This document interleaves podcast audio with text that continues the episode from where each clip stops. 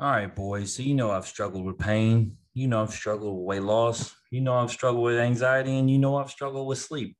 What if I told you there was a place that could help you with all of these things? True Life Dispensary, pain relief without narcotics, sleep, weight loss, anxiety relief. You can find this at 117 West Commerce Street in Hernando. Hours Monday through Friday, 9 to 7, Saturday, 10 to 5. So check them out and get your life turned around. A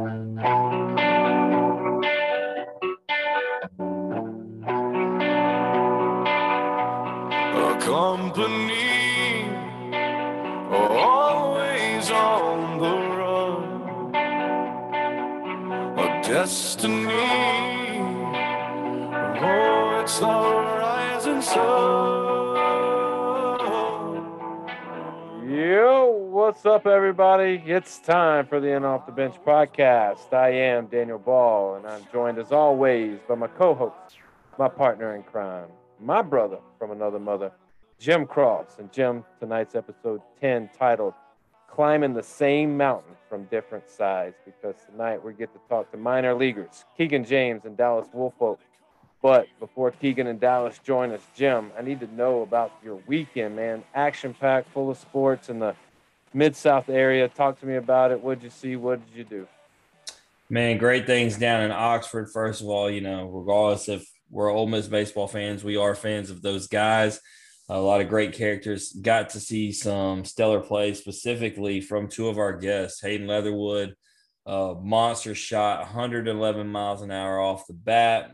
Hunter Elliott, two stellar innings where he struck out four, looked phenomenal. So good baseball down in Oxford. Uh, the uh, the red team won, um, and then they got to eat pizza while the other guys ran. So that was pretty funny to watch. And then Saturday night, got to go down to the forum, man, watch the Tigers play, and they looked phenomenal. We're gonna get into that and you know everything about Tigers and and how great they looked and the length and athleticism they got, and then finish the day of Sunday.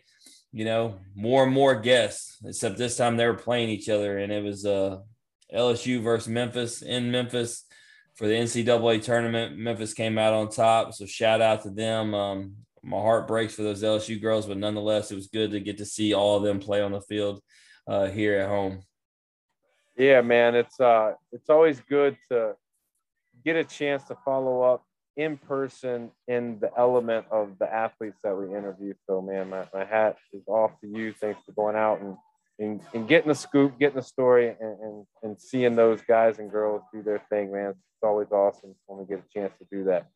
But man, let's let's get to it, man. Let's get to the business of the evening. Help me welcome on to the show with the biggest interview in podcasting this week. MLB minor leaguers Keegan James and Dallas Woolfolk.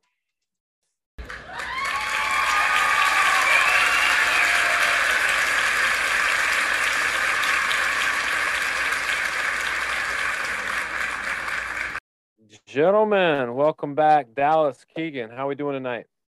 Doing well. How about you? Man, Going on? a- as always, we are blessed. We're happy to have you guys. We've been talking a, a lot about you guys as of late. Um, we know that you guys got a lot going on currently, um, and we're going to get the backstory and get the, you know, where you guys have been, what you've been up to, and and what's what's in the future. But before we get into all that, I got a couple stories that came across the, the desk. This could be hot takes for for people who you know for a lot of people. These are stories i have never heard of and some of the people that have telling uh, telling them to us have said not a lot of people know anything about this. So dallas i want to start with you man. Uh, right. we had obviously you know you guys know we've had austin riley on. He's coming back on. You know we, we've had correspondence and communication and, and jim pretty much you know talking to him on a regular uh, but he he wanted to know if you remember the time, Dallas, that you dug a grave for him. yeah, I think we were in like seventh grade one summer at our buddy's um, Carson's house. We usually went over there during the summer, and um, I guess we had gotten mad at each other, or I got mad at him, and I got a little angry. I had a little little bit of anger issues back then, so I had to let it out somehow. I, I hear you. Now, knowing what you know about Austin now, would you wish that you would have just like at least got a couple couple shots in just to say that you did it? no, no, no. Think about it now. Austin's a great guy. He's a great human being. Um, we all love him, and we've supported him throughout his entire season. And he's just a great guy. And um, I don't think I would want to do that to somebody so good. I can't Yeah, believe he um, even he even did that. I mean, everything we've ever heard about Austin, I can't believe that somebody was digging a grave for him. I mean, that's that's an ultimate mic drop baller move when you say, you know what? All right, this grave right here is for you, brother. Yeah, Come- that was like 10 years some. ago. Yeah, it was Come like 10 get years ago. And I just got a little angry. Yeah, I've seen you in the gym. You still got that anger. Don't act like that thing's gone. But it's more directed to the weights now, not to the people. I got you. So, Ke- what's funny is, is Keegan's over there laughing, smiling, joking, but He has Yeah. another story. yeah, yeah. I mean, I, Keegan, you still afraid to take the trash out, man? Bro, I used to get so scared running in the dark, man. I watched. Yeah, I'm so scared to take the trash out. Absolutely. I'm turn my back to the man. We have some woods across the street, and I take my mom yell at me about the 15th time. I finally go take the trash out, and I'd be out there. And I'm guessing my brother told you this, maybe Austin, but No, it was mom. it was mom, dude. I would leave that trash can up at the road, and I would. I'm telling you, I ain't never ran so fast in my life. I probably run four, five, forty. I That's awesome. gone. Gone. Why? Did you have a bad? Uh, I think situation? growing up, I just watched way too many horror films. Uh, Michael Myers, stuff like that. Me and Austin used to always sit around and watch those during Halloween, and it just I don't know. When I was little, it just got to me. I guess. Yeah, I, I, I heard somebody snuck up from behind and got you one good time, and you, you to this day you don't know who it was. In Oxford Uh, in Oxford, on New I'm, Year's I'm gonna- Eve. Oh, I heard you got snuck. It might have been Dallas. You know, he's digging Yeah, graves. it wasn't me. It was, No. def- it was it was definitely Dallas. Had to be. No, Okay, yeah, I don't. it I don't really know what you're talking about on that. Nah, but you know, taking the trash out's a scary deal, man. Hey, no matter where you hey, I live, I, still can, don't like to do it, dude. I could I could only imagine, man. You know, it, from you know, what's funny is you, we we talk to you guys and you kind of put levity into it, but you you bring it down to a human side because we got one guy who in seventh grade is digging digging graves for for his, people he don't like, and then the other is scared to wheel the garbage can to the street. So guys, I I mean, Didn't I like don't know the what dark, man. hey, Didn't like it. it's like quicksand. That's one scary mother. Yeah, don't take one of my senses away, man. I'll freak out. Well, before we get into everything with you, Keegan, I do want to talk about one other thing because I, I ran into a couple of the guys at the Hernando Square that are working at base with Billingsley, man. And I know how much, uh, you know, working with him and everything's transformed. I would be remiss if I didn't, you know, plug what's going on there. Uh, man, tell me some more about what Jacob's got going on there because I mean, I've been seeing the videos and if I feel like base, if, if you are taking baseball seriously, that is the only place to go around here. Yeah, absolutely. Um, you know, the whole mid South area has never had a place kind of like that, and uh, for him to be able to bring it was a big deal. Um, I mean, they're just doing a lot of stuff that you know. He did an internship down at Eric Cressey's place for four months. Um, I went and trained with him for three of those four uh, with a bunch of guys, and he's kind of brought up some of that stuff up to here, um, and you know, incorporated some of his own things and it just happens to you know it just makes you into a better athlete that's what it's doing it, it's making you stronger where you need to be stronger on top of being able to develop as a pitcher um, you're not just in there lifting weights just to get bigger faster stronger you know uh, you're in there to help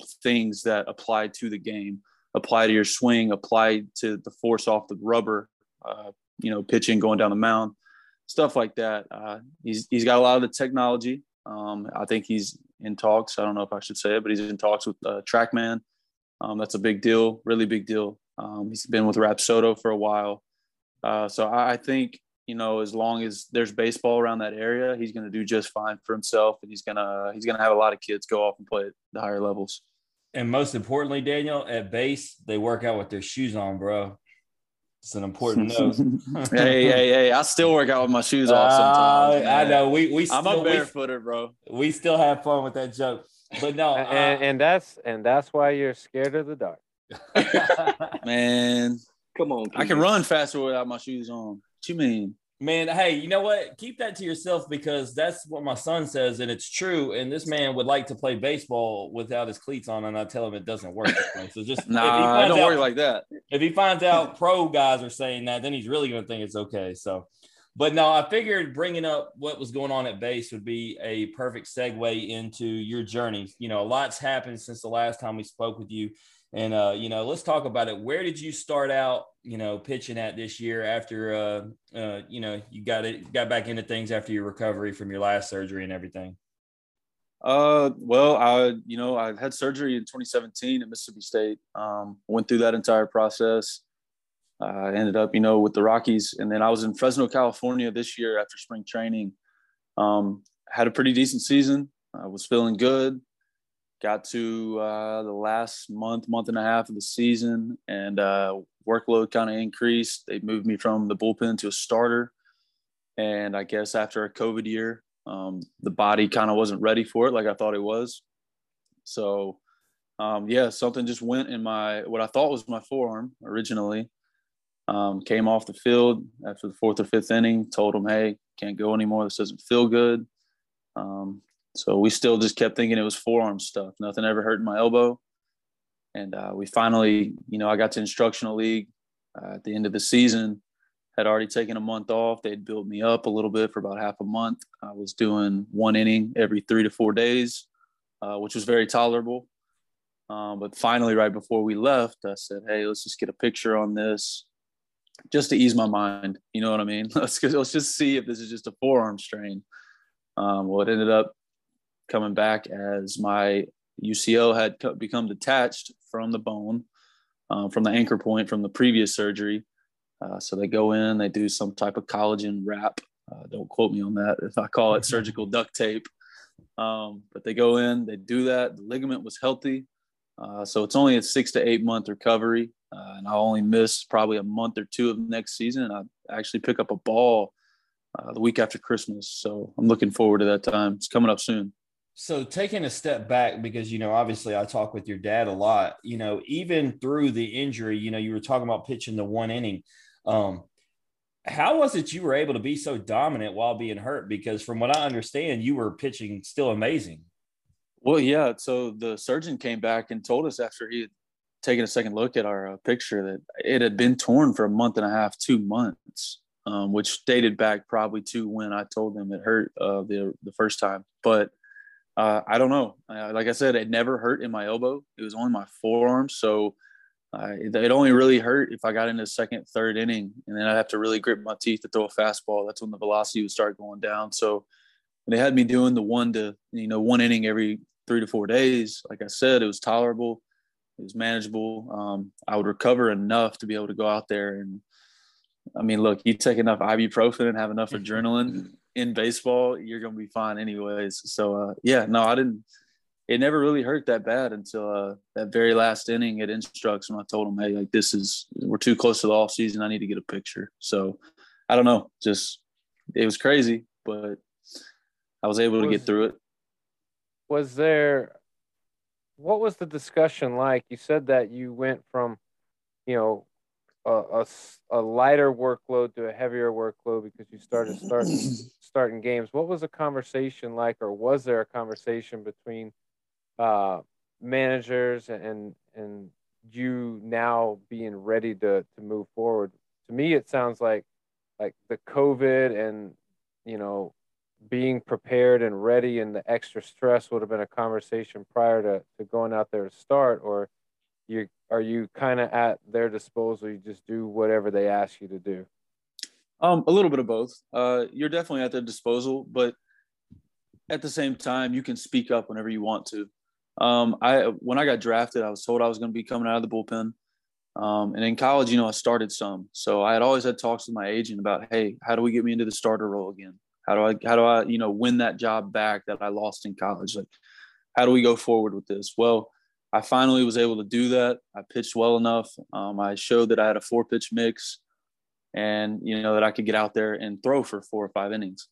Um, and they had seen me do it in college a little bit my first two years, um, but they hadn't seen it in a while. So a lot of it was probably ego. Um, I wanted to get out there and I wanted to pitch. I wanted to do that in the big leagues. That's like my dream is to be a starter in the big leagues. So that's where the money's made. You know, that's that's that's who gets the chicks.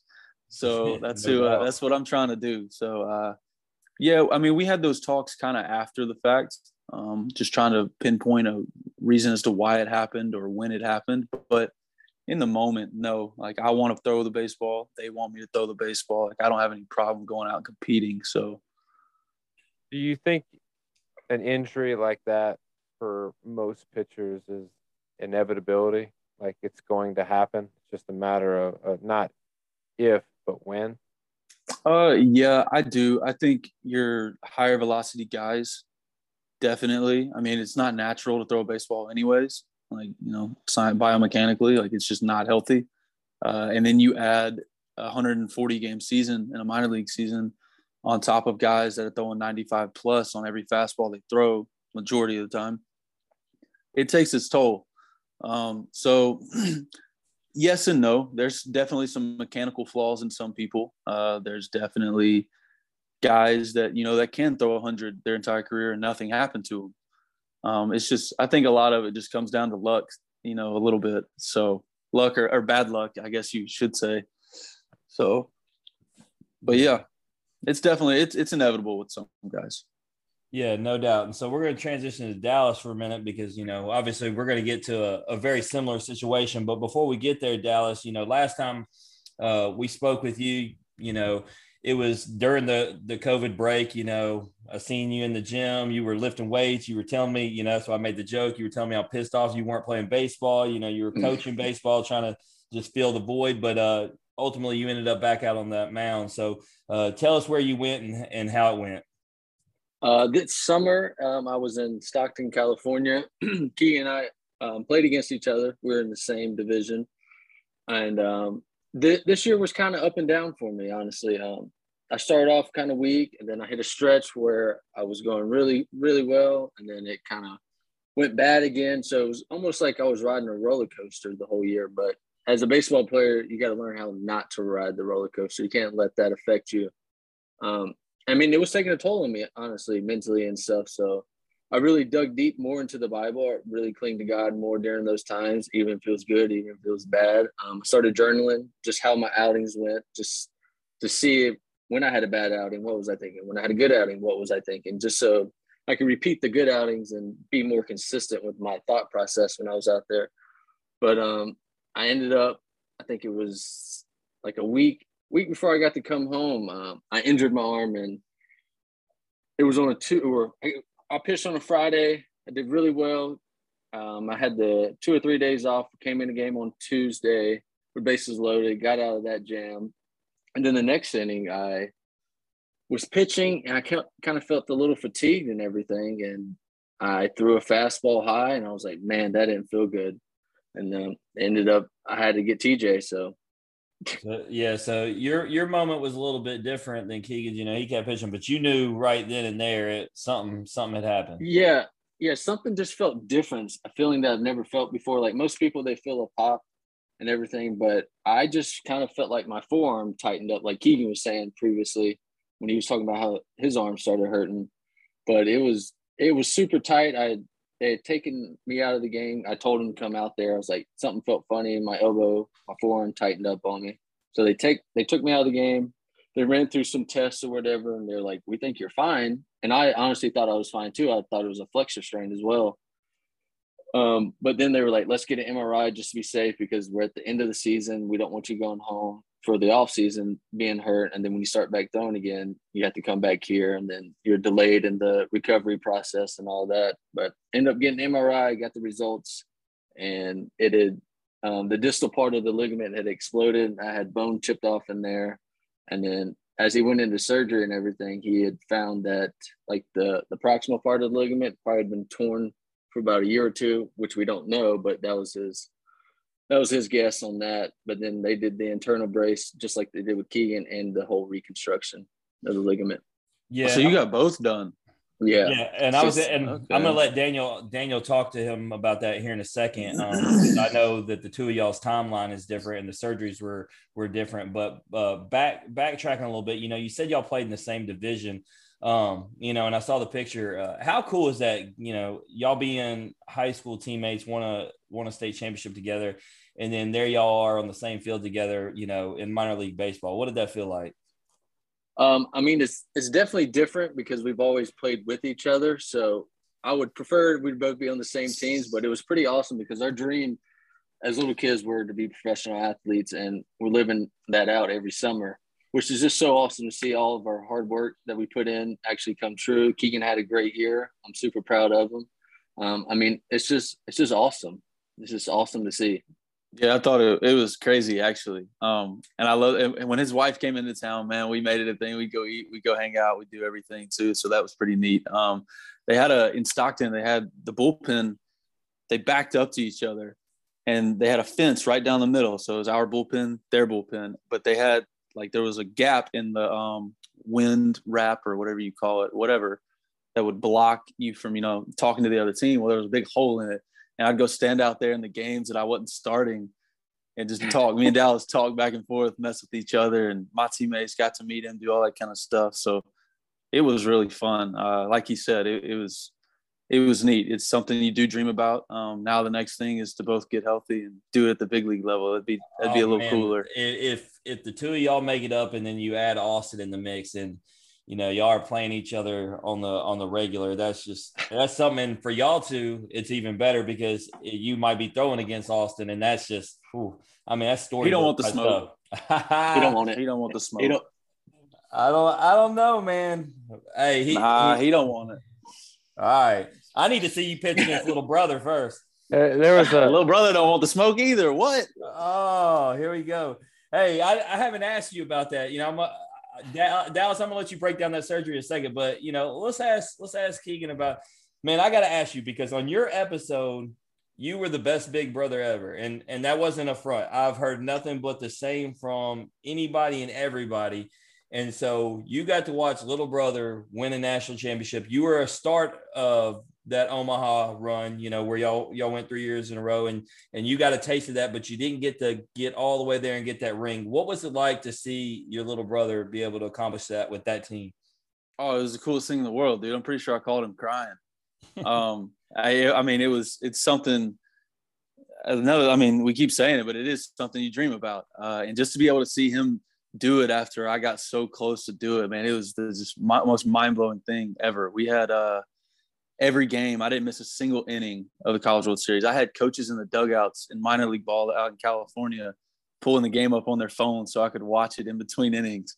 Um, and we'd go in the clubhouse, and all my buddies be rallied around a TV, watching cheering for my brother and doing all that. So it, it was really neat. Um, I'm happy for him. Uh, he's gonna always be able to hold that ring over my head too. He's already done it a little bit. So He's already done it- the it two awesome. ring, the two rings on y'all with the whole 2015-19 debate. now, now he's got that too. yeah, he's starting to he's starting to break away from us, you know. So I don't even know if I could argue that he's the best anymore. Hey, I, hey, you know what? Dad said Sterling's Sterling's the best athlete, so I'm gonna I'm gonna I'm gonna roll with what Papa James says. But Nah, Sterling mean on the field, man. You didn't want to mess with her. She was But- pitching. but I was there for the whole thing. And here's the thing, man. I left and was only just going to do the opening weekend. And I had talked to Billingsley, I had talked to Greg James, I talked to numerous people. Like, you got to come back. And so I got the work I needed to do. I only missed the one game, and then I came back and watched the whole thing. And then your dad, you know, I've said it on this podcast before.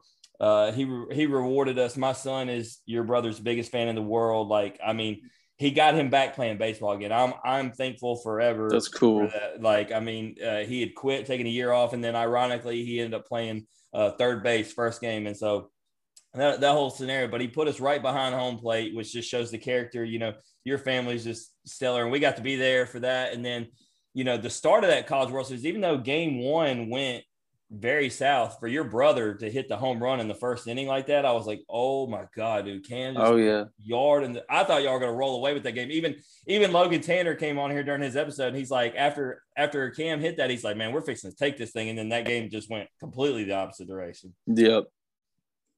But uh, no, it, it, it, man, you you still were a part of that process, even though you didn't. I mean, because when you look at what Mississippi State's doing as a program, your team was a part of what started that, and I mean, they're poised to do it again. And so, like, you know, still shout out to you and all your teammates and, and Mississippi State for just building something. Absolutely. Well, thank you. I mean, it's it's definitely a winning culture. It didn't start with just my class. Uh, the 2013 team was nuts. They had Renfroe uh, Ross Mitchell, Wes Rea, you know, all those boys, Adam Frazier. Uh, and it goes back further than that. Adam Frazier, never heard Clark, of him. Dude. yeah, never, never. Um, but no, it's it's just a winning culture, man. That's when you get over there, that's pounded into your head. Like, hey, if you don't want to be here to win, get out. Um, and, and, I think that's that's what it needs to be. You know, we had some roughy or some rough, rocky times while we were over there uh, with you know the coaching changes and turnover and all that. But to be able to still make it as far as we did, I think showed a lot of people that hey, like Mississippi State, like we want to be on the map all the time. Uh, and for my brother and them to go and clinch it like they did, that was it was the coolest moment of my life by far. Yeah, yeah, as as fans, just watching it, you know, just transpire, and you know, even how like when conference season started, you know, it was the talk what if this happened? What if this happened? And each week we would have more in-depth conversations on what if this happened? And then eventually you're done with conference play and then we were like well hell this could happen. Um, and then you know they, they they get to omaha and like it was it was a reality that you know a dream for them that really you know was solidified with just playing really well and just being the best team in the country basically the entire year. So, um, oh, yeah.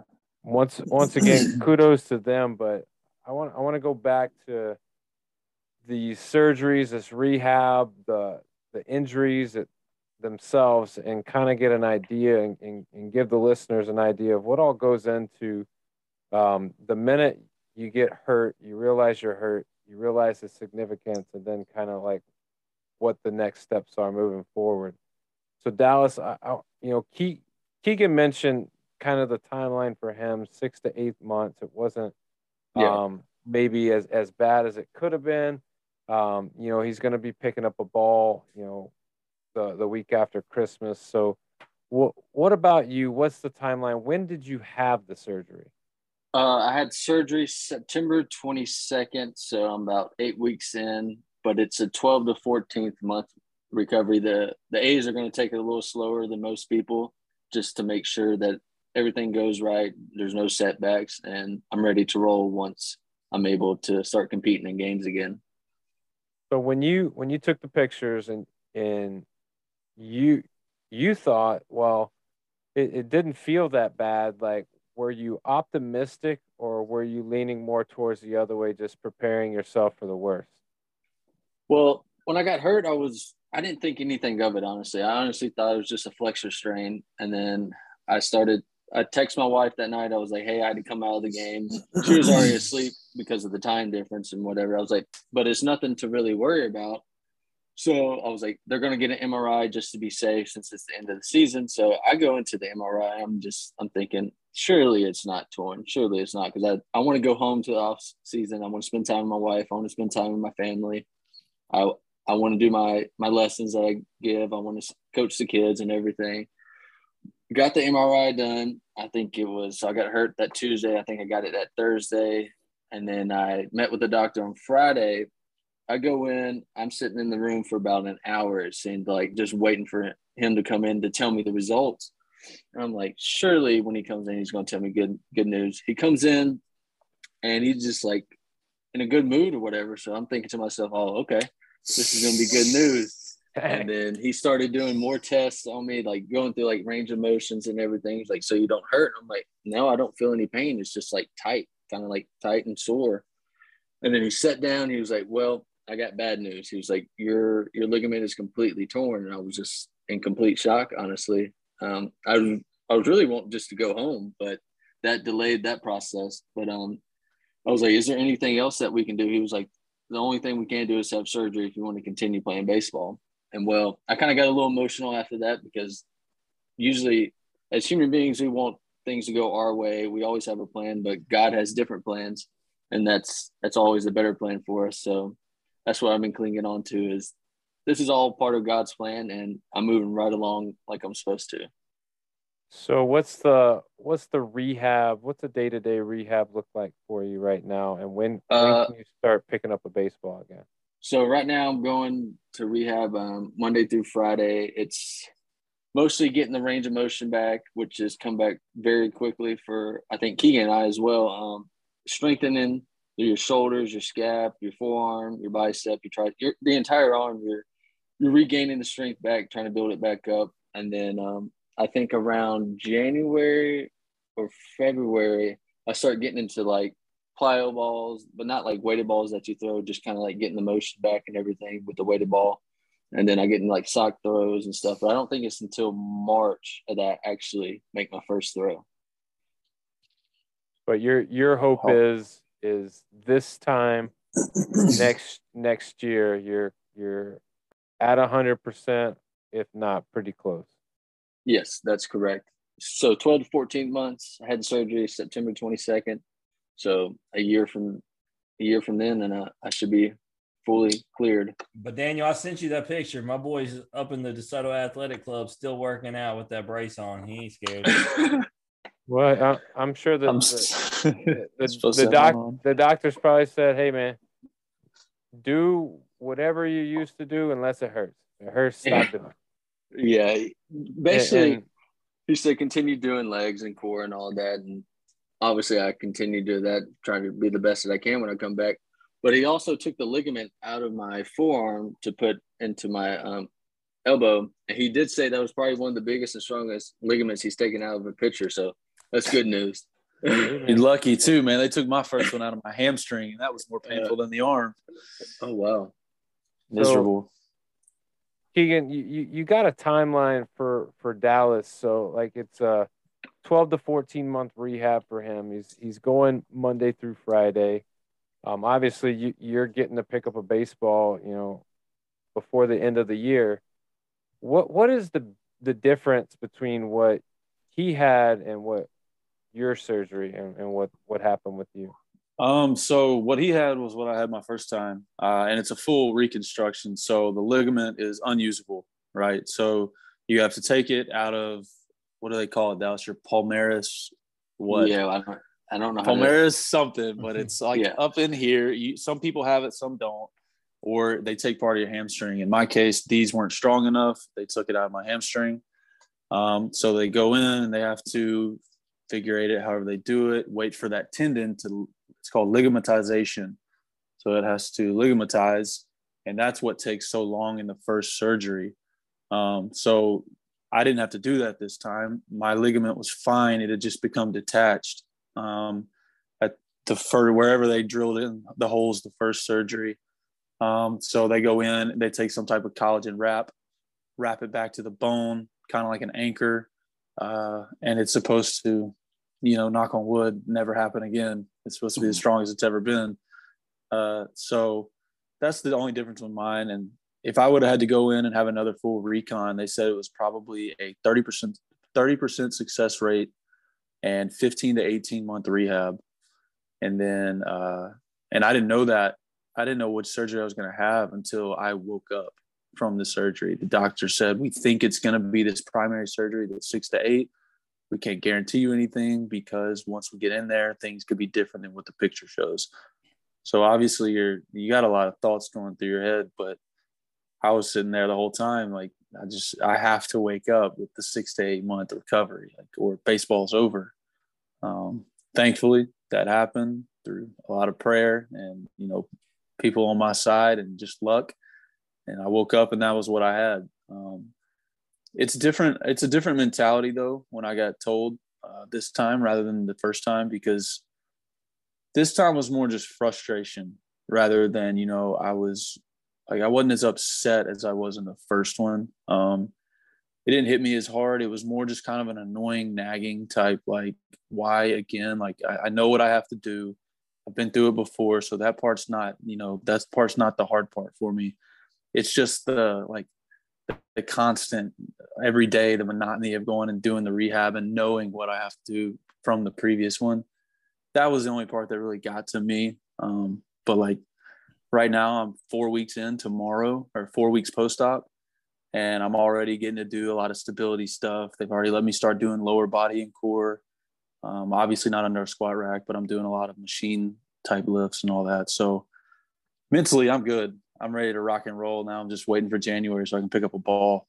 Was part of the frustration, you know, we talk about hearing stories and talking to people. I heard that you had a session in front of the, the big dogs in the organization, and I heard you were absolutely lights out. So you knew you have what it takes to go to the next level, undoubtedly, and then you have this setback. Is that part of where that major frustration comes from? Yeah, definitely. Um, you know, I always tell people COVID was the best thing that ever happened to me, the COVID year, because uh, I don't think I'm at where I am if I don't get that year off to kind of refine the way I did things in the weight room and on the mound. Um, and so to be able to get back and throw and do that in front of those guys and show that, you know, I belonged, uh, it was a good confidence booster for me as well for, you know, the coaching staff. Uh, and so, yeah, it, that part, that was, there was a lot of frustration from that just because I knew what the potential was and then the possibility of maybe not being able to pitch again, you know, that part, that part really, uh, that hits you a little bit, but we're good now and had the, the surgery we wanted. Yeah, absolutely. And so, you know, Dallas, talking about your frustration, you were talking about journaling, and man, you know, we got a, a lot of young cats that listen to this show, man. Um, elaborate on that just a little bit more. I mean, like, uh, how how you're handling the process and you know you said you've been reading more. I, obviously i'm friends with you on social media so i see i see what you do but for those who aren't you know what you've been doing to keep yourself positive through the whole thing? Yeah um so usually when i wake up i get up make my bed whatever go downstairs get some coffee and then i'll go sit outside and then i'll, I'll read my bible and then there's like on the bible app you can do like a devotional and everything so i usually pick out key points to that devotional that I think that will benefit me. And then I, I write my thoughts and goals down for the day. So if I can accomplish one of them, that's great. If I can accomplish all of them, that's even better. But just mainly setting goals for myself for that day, not not worrying about what happened yesterday, not worrying about what happened, what's going to happen in the future. Just attacking the day, trying to win the day at whatever I do. But um, that's that's been a big part of it because obviously it's not something that Keegan and I wanted. So a lot of people have like negative, almost like a negative mindset when it first happens. Like I did, I was like, man, this this sucks. You know, like Keegan was frustrated. It's all negative, but you got to figure out how to flip the script, turn the knob over, and, and change it into something positive. And um, I think journaling and reading and all that has really helped me with the mindset that it's going to be okay. It's all part of the plan. Um, so yeah, no doubt. It's I mean, a huge thing. Yeah, I mean, no doubt. It, that that comes with maturity and what it show, and that's what it shows with you. I mean, I, I've had the same thing. I remember when things would be bad when I was younger. Um, you know, the world ended. I, I hated people. I was mad, and you know, and then as I got older, I learned that's part of it. And then, you know, as you said, you know, turning turning to God and man, not even just reading the Bible. I've been reading some other books that uh just to to encourage and and you know it's amazing. I've always hated reading, but when you read things and when you write things and you kind of clear your head, it's amazing what that does. Then obviously we know what the gym does for both of us. That, that that'll that'll really clear your head. Um, but you know, obviously you're in Memphis, or I mean uh Mississippi now. Um, and by the way, don't ever honk at me like that again, or we're gonna be uh, you know what I'm actually. I mean, you're gonna be digging right your now. grave, Dallas. You're gonna be digging your grave. this grave. man, this man laid into the horn at me, and I wasn't looking, and scared the living mess out of me. Anyway, me the, like he was gonna dig me a grave look. I did because I don't, man. I was like, because you know, it's one of those times where you didn't do anything wrong, so it's not like I, I was doing something wrong in traffic. So who's honking at me like that? And then then I seen that weak car, and I knew that was you. So we we can line them up. We line them up whenever you're ready. We, we, we'll go live for the podcast for that one. We'll let we'll let right. host that. But uh, right. I want to I want to ask you about something. Um, I, I just went to all the uh, Ole Miss fall games. I, I had the luxury of seeing it, and you know, being that you're a pitcher, you know they lost Nikhazy, they lost Gunnar, they lost Taylor, but man, they have a lot of young arms, a lot of young, talented arms. We know what their lineup is top to bottom. They all came back. They got yeah. I don't I don't care what anybody says. I don't care if Keegan disputes it as a Mississippi State guy. They have the best lineup top to bottom, but it's all going to come down to pitching. Do you think, you know, I don't know what you've heard, what you've seen. Um, do you think a core of young guys that are really talented like that can get it together enough to get this along with that batting lineup, finally get over that hump they've been on, uh, trying to get over for the last few years and get to Omaha? Um, yeah, I think any team actually, if they come together and have a good team chemistry, can can work can work together. Can pitching staff keep us in the game? Can the hitters score score some runs? Can they put up big numbers for us? Um, I think Ole Miss has a really good offense. Um, I think top to bottom, like you said, they're going to be very dangerous. And with the new pitching staff, we're not new, but the younger guys, I think if they believe in themselves, if they go out there and have confidence that they can get the job done, and don't let the big stage of though this is the SEC scare them, then yeah, they can definitely take it all the way to Omaha and win the thing. But it's as um, being a young young cat on campus, it's sometimes difficult to to live up to the hype and everything. But you got to block all that out and be who you are. Be the pitcher that you're supposed to be. And if you do your job and the next guy does his job, then everything is going to work out right. Yeah, absolutely. And and based upon what I saw in the fall down in Starkville and what I saw in Oxford, um, and it's it's not being biased because you guys know I'm an LSU fan. Um, yeah, you know, and well, I, have been a Mississippi State fan as long as Kamren's there, and especially my son. My son, my son is now so conflicted. He thinks he's a Mississippi State football fan. I'm I'm having a lot of trouble around. I here. love it. I love it. I love it. He he's so confused because he spent 11 days in Omaha rooting for Mississippi State. That I mean, he got brainwashed hard. So, but uh no, like I think both those teams are going to both be there, and that and that's a scenario for me because Daniel's going to join me in Omaha this time, and I would really love for both those teams to be there, and especially you know representing the state and both y'all schools and everything. So that's uh that's hopefully a scenario. And then I have one more thing because and and both y'all can speak on this. Uh, we originally had y'all scheduled to come on right before the World Series obviously Keegan messed things up by getting hurt. It's his fault. Had to have surgery. You know? and so we're gonna get we were gonna get some World Series predictions, what y'all thought about Austin. But now we know what happened. We know that Austin is a world champion. And so I'll start with you, Keegan, man.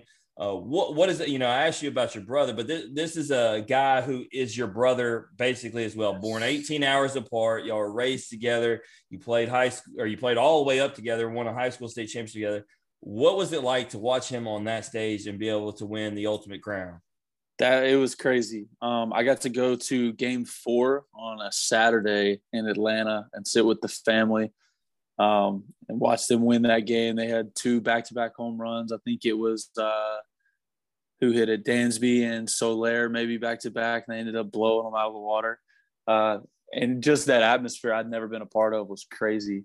Um, but yeah, no, seeing him win that thing and being able to talk to him after every game and you know all that stuff and FaceTime and just see what it was like to put myself in his shoes and you know like see how everything is at that level, man, it was it was crazy. Uh, second coolest thing behind my brother winning the College World Series. So, but but you know what was not the coolest thing? I read an article and I don't know if you saw it. If you did, man, you need to you need to hit up the writer because uh, it wasn't cool, man. It said it was a it was a fun fact. Did you know thing for for uh, uh, I forgot I forgot what you know. Forgive forgive me now for forgetting, but it said, "Did you know the national champion third baseman Kamren James is the first cousin of Austin Riley, who was the national champion third baseman, or I mean world champion of the Atlanta Braves, who also had a younger sister, Sterling James, who pitched in the junior college national championship. I'm like, where's Keegan? The disrespect. That's all right. Bro. That's all right. That's all right. That's all right. It's all right. They left Greg out, and Greg claims Greg claims to be the man of the best. He, he, was the, he was the best. He was the best punter that ever lived. I guess so. Um, but I do have a fun fact though. Um, my manager in Low A this year out in Fresno, uh, Robinson Cancel, was actually Austin's first professional manager in the GCL league. Uh, so the whole time we were playing and watching them, you know, throughout our season uh, in the clubhouse, he'd come over, he'd come talk to me. How's Austin doing? You know, how I've coached him, blah blah blah. How's his wife doing? All that. So that was pretty neat to be able to uh, to watch him. You know, watch Austin on television. He said he, he got to coach him. That's so crazy. he was there when Austin went over 25. Right? Yeah, Austin went over 25 or 26 with like a stupid number of Ks in his first 25 at bats in I pro mean, ball. I mean, he came on before this season. His episode was before this season, and he said he's a slow starter every year, and he did it again this year. Like it's crazy. He'll tell you straight up, just give me time, and I and I'll get it figured out. But for for you, Dallas, man, what was it like? Oh, dude, I am just so unbelievably happy for the man. Um, he's a like I said before at the beginning of the podcast, he's a great person, great human being. He's a hard worker, and just to mm-hmm. see him work throughout all these years, you knew that he was going to be at the top stage one day, and he did it at the the best level that you could do it, winning a World Series, and it's just so incredibly just awesome. He's he's a great person, and to see him win it all, like Keegan was saying, it's it's unbelievable. He almost got him an MVP too, man. He was close. I know. Close, close. Yeah, But, like, hard we with all- doing what he did. He kind of he made it hard. He made it hard. Oh yeah, yeah, yeah. Absolutely. Very deserving. But, but Keegan and I played with him since he was a little bitty, and we all knew that he was going to be some great star one day. But I didn't. We didn't know he was going to win a World Series at what 24 years old, which is just it's crazy. We're sitting in low A, recovering from Tommy John. Hey, hey, since he chose uh, friends over money, when he gets that money, I Oh, hope no. he I hope he ta- I hope he takes y'all to some nice destinations. Nah, nah, it's it's, it's He's friends good, over man. No, Not no, he, he said y'all like to he said y'all like to sit around the fire anyway, so I'm sure that's where y'all still be. I mean, he he probably wouldn't be where he's at without you guys, you know, setting the bar along the way. I mean, I'm sure you guys. were- Man, I could uh, honestly almost flip that and say that he set the bar for us all the way through. He Hey. said he said if y'all were to go against the 2019 team, you know, because his episode was after y'all's, he said he would, regardless of what anybody says about his pitching, it would be one of you two guys. So he, you know, y'all y'all go both ways about this. Y'all say him, he says y'all. Well, Hey, he uh, That- from a long from when he was little, man. You, everybody knew he has a special gift. Uh, so I don't think I'd be wrong. I think Dallas would probably agree that he, it was definitely the other way around, where everybody kind of looked up and tried to want to play baseball, kind of like Austin did, you know, because you knew he had something special. Yeah, absolutely. Yeah. So, so guys, we we we're almost at the end, and I, I want to play a quick game, and it's a game that both of you have played before, um, this or that, but we we've revamped it. This is 2.0 edition, so we want to we want to get your takes on a, a few new questions. So obviously, we'll start with each question I give you. You just pick one option or the other. Can't say both. Can't say neither. And I'll I'll get uh I'll get Dallas. I'll get your take first on every question, followed by Keegan. So Don't copy me, Keegan. yeah, I, uh, hey, Hey, you're the one How that shows you? money over friends. Don't No, no, no, no, no. I just had to think about it a little bit. I'm just kidding. all right. First question, Dallas. Would you rather? Trying to figure out how to word this because this is this is tricky. All right. Would you rather dig a grave for Austin again or walk the trash to the street at night with Keegan? Walk the trash with Keegan. I gotta throw my jab. I gotta throw my jabs in there anywhere I can. You All right. walking, you running, man. Come on. So, so Keegan, We sprinting Would- 40 yard dash. would you would you rather walk the trash to the street by yourself, or would you rather watch Dallas dig your grave? I think I could walk. I can walk the trash to the road now all by myself. I can hold my own. You'd be the fastest trash to the street ever. I swear, there's got to be a Guinness World Record for it.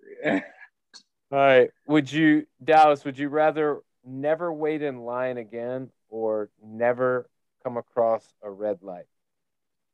Mm, never come across a red light. Because he's got a fast car. Keegan, like I said, Ne- we'll line them up. Keegan, never wait in line or no red light? No red lights. I got places to be even when I don't have places to be. Most of the people who answer this question with no red lights are people that are notoriously late for things. No, I'm not late for anything. I just, man, I don't like slow drivers and I don't like being stopped when I don't have to be. Man, no, what- imagine traveling somewhere far and you don't have to stop at a red light. I, Oh, You can just keep man, on going. on. It's Well- like a whole interstate. welcome to my life, man. If I could just not have traffic, just in one of my commutes, either morning or afternoon, like I'll take one or the other. All right, Dallas, would you rather never have your cell phone again or never have a toilet again?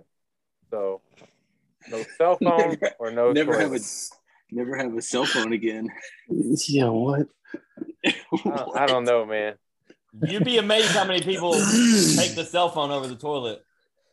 Well, part of it is, is I think cell phone usage has become synonymous with being on the toilet.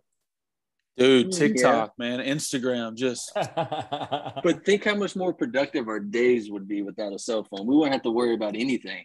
But that's coming from the yourself. guy who's been reading. See, not everybody's been reading like you. Everybody else glued to their phone. Dallas. I get to page five or six and I start to doze off, man. I've tried. Mm, Read when you first get up in the morning. That's Keegan you know what? You know what, Dallas? That is that's the energy I need. You're right. You're Yeah. right. All right, Keegan, what do you got? No cell phone or no toilet? Dude, no cell phone. No, That would be no cell phone. you, you're not Yeah, digging I a can't. hole. You're not. You're not. Oh, I. I live with here's too why. many roommates in minor league ball, man. I can't just be going wherever I need to go. No, the the reality the reality is is he doesn't want to walk outside at night to go to the outhouse oh, You're not wrong. You're not wrong. to, to, to the hole. You're not wrong. All right, Dallas. Dallas, would you rather have the painful truth or a comforting lie? Painful truth. Keegan, painful truth. Painful truth. Absolutely. Painful truth. Yeah, it's, Tell me uh, straight up. Yeah, given the the situation you guys are in with being minor league players, I think it might hurt, but you're going to get a lot further in your development if you know the truth, as opposed to somebody just kind of you know massaging it in for you and, and Mm. making it seem better than it really is. Definitely on the coaching aspect too. You don't I mean, I don't want to coach to cookie cut nothing or try to make me feel good. I want them to tell me straight up. Uh, that's the only way you can get better. Would you, Dallas? Would you rather owe money or owe a favor? Mm. Oh, a favor. Keegan, owe money or owe a favor? That's a difficult one. Yeah.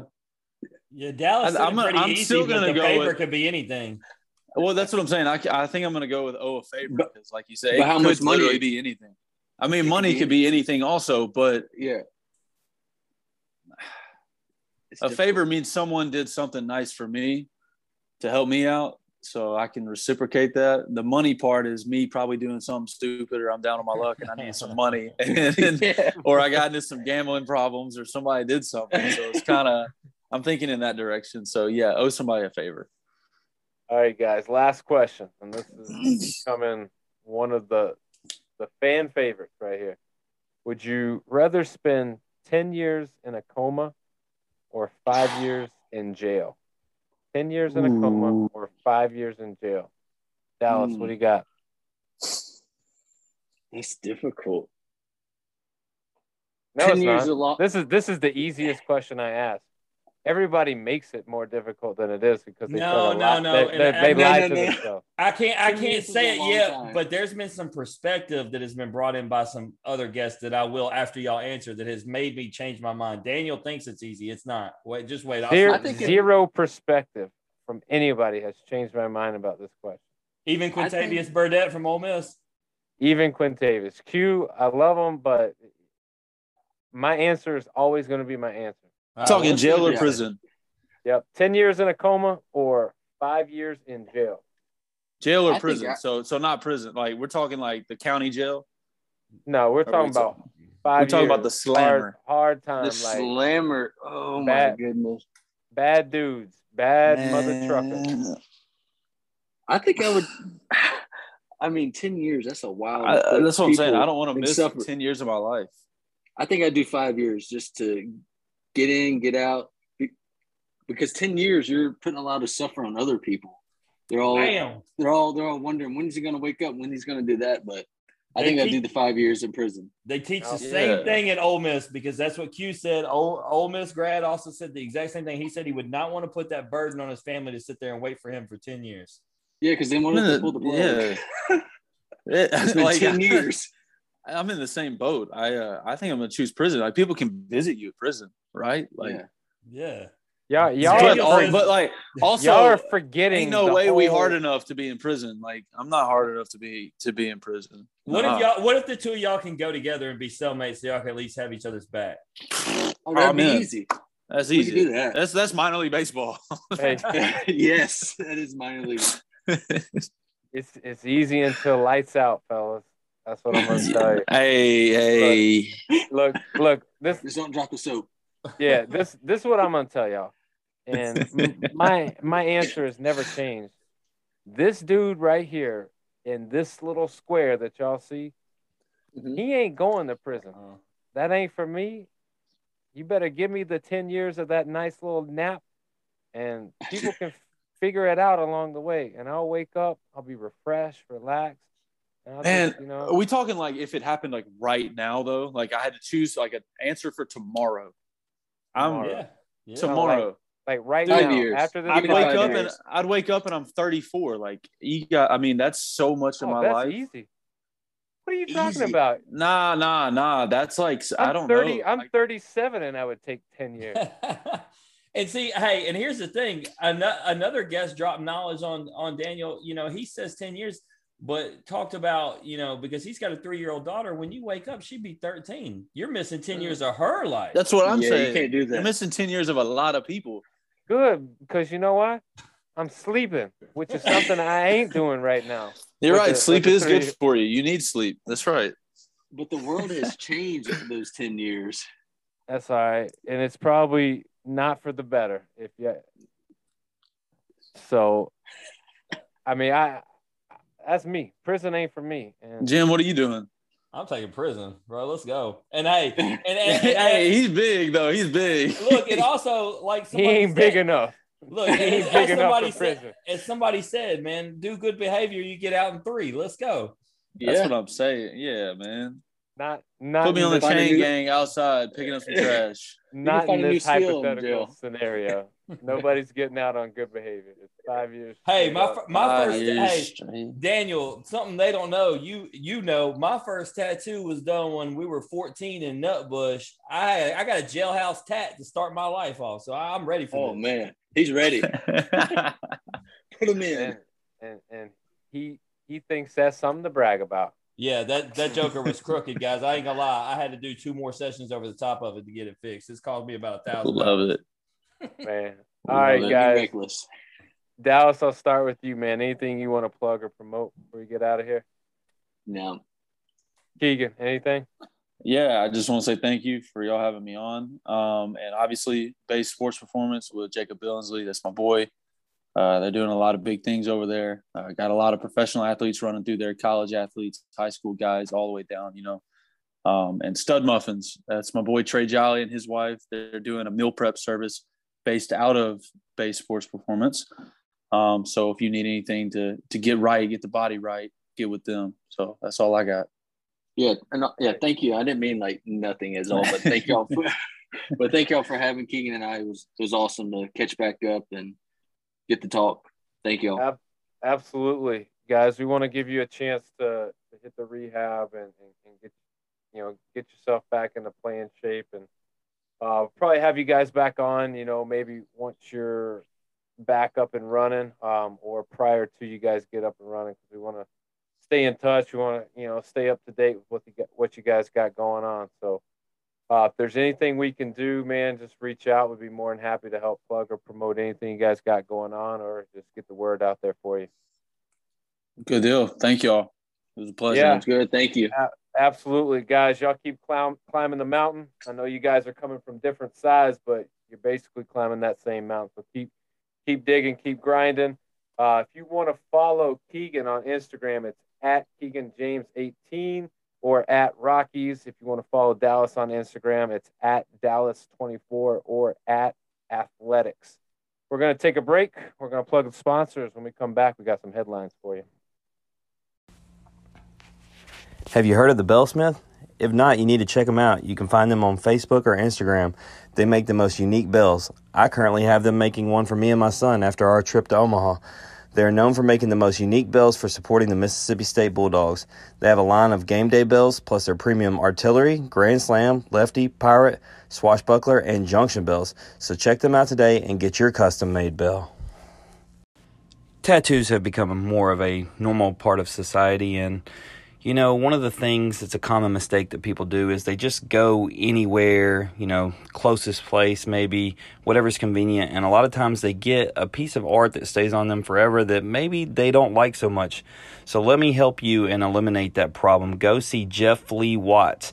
Easy Flea Tattoos. You can find him on Facebook or Instagram, and you can find him at 1731 Dancy Boulevard in Horn Lake. Number is 662 280 0763. Welcome back to the End Off the Bench podcast. We got some headlines for you. And Jim, for the first time in a while, we're going to lead off with something other than Major League Baseball. We're going to talk some NBA. Um, I know it's early, but I want to get your take, you know, on both the Eastern and Western Conference. I want to get an update uh, from you on Westbrook and the Lakers. So let's let's dive in. Start with the Eastern Conference. Tell me, you know, based on those those top seeds, who is a surprise? Who's not? Who's good? Who's not? Um, well, obviously, the clear surprise is the Wizards. Now, full disclosure, I have not watched the Wizards play this year. Ironically, being that you know I watched every game last year because Westbrook was on that team, so I can't tell you exactly what it is about them that's making them win. Um, I have seen Brooklyn play. We know about them. I've watched the Bulls a few times. Um, that that's the fascinating one, and that's one that you projected, you know, to to be the team to watch to see what they do, and uh, and here they are, and looking the way they look. So um, I feel like that's not a surprise, just on the simple fact that we kind of talked about it and you kind of talked me into. They made a lot of moves. The Heat, um, they were up at the top. The reason they fell back is uh, Jimmy buckets got hurt. That's obviously a big deal, but they're not going anywhere. Um, so the surprise, other than the obvious with the Wizards, is going to be um, the Sixers and and their their amount of injuries. And so I say it's a surprise. It's not a surprise that they're losing the way they are with their injuries. To have all three of their top players be injured at once, that's like your fantasy football team last year, bro. Like that's just that's just the definition of bad luck and usually something that doesn't happen. Yeah, I mean it's it's telling. They've lost their last four. Um, they're six and four of their last ten. I mean, you, you can't. It's it's hard to win when all your players are healthy, um, especially for that team. Um, we know just based on previous years, it takes it really takes all of them to be successful and have a chance and, and, and, and make deep runs. But when you don't have any of them of those those core three guys, like you're setting yourself up for a really tough time. Um, going back to the Wizards, man, I'm like you. I, I haven't watched single game, and we don't really have um, a reason to unless they're playing one of our teams or they're on, and that's the only thing on. But you know, it's it's a vast improvement from the the previous year, and a lot of people will will put their finger on who's there now and who's gone. But you you could be the best person to talk to. Is Russell Westbrook being gone? Does that really make that big of a difference? I mean, yeah, and I'm going to tell you why. Um, now, granted, the Thunder got Chris Paul in return, and we know what Chris Paul does and and who he is. But the Thunder got a lot better when he left. Well, not a lot. I mean, they they only got like one seed higher, but they they played overall better. And now the Wizards are overall playing, and um, it's all about you got to have the right guys around him. And unfortunately, he's in a situation now where it's not that way either. That Oklahoma City team that he had, it was built for him to be ball dominant, have guys around him. Um, he was probably one shooter away from that team actually being a legit title contender. Um, but this Washington team, it allows Beal to do what he does. And then, you know, it got mentioned last week, and, and, and I'm looking at the roster now. They do have the reigning six man of the year in Harrell, and you do have Kyle Kuzma finally being able to flourish. And then they did get Dinwiddie. So, yeah, we hadn't watched it, but um, this there's five new players that I'm seeing right here, right off the top, that weren't there last year. So I could flip that Westbrook argument. I'm still going to say that that maybe Russ is the last couple years has affected the teams he's been on, and and just and be honest about it. But also on the flip side, there are a lot of guys here that weren't here before, and clearly they are jiving and and got good chemistry because, um, you know, one of the numbers that sticks out to me, I'm looking at it right. There's not there's not a 10 assist guy, right? There are three different guys averaging five assists or more.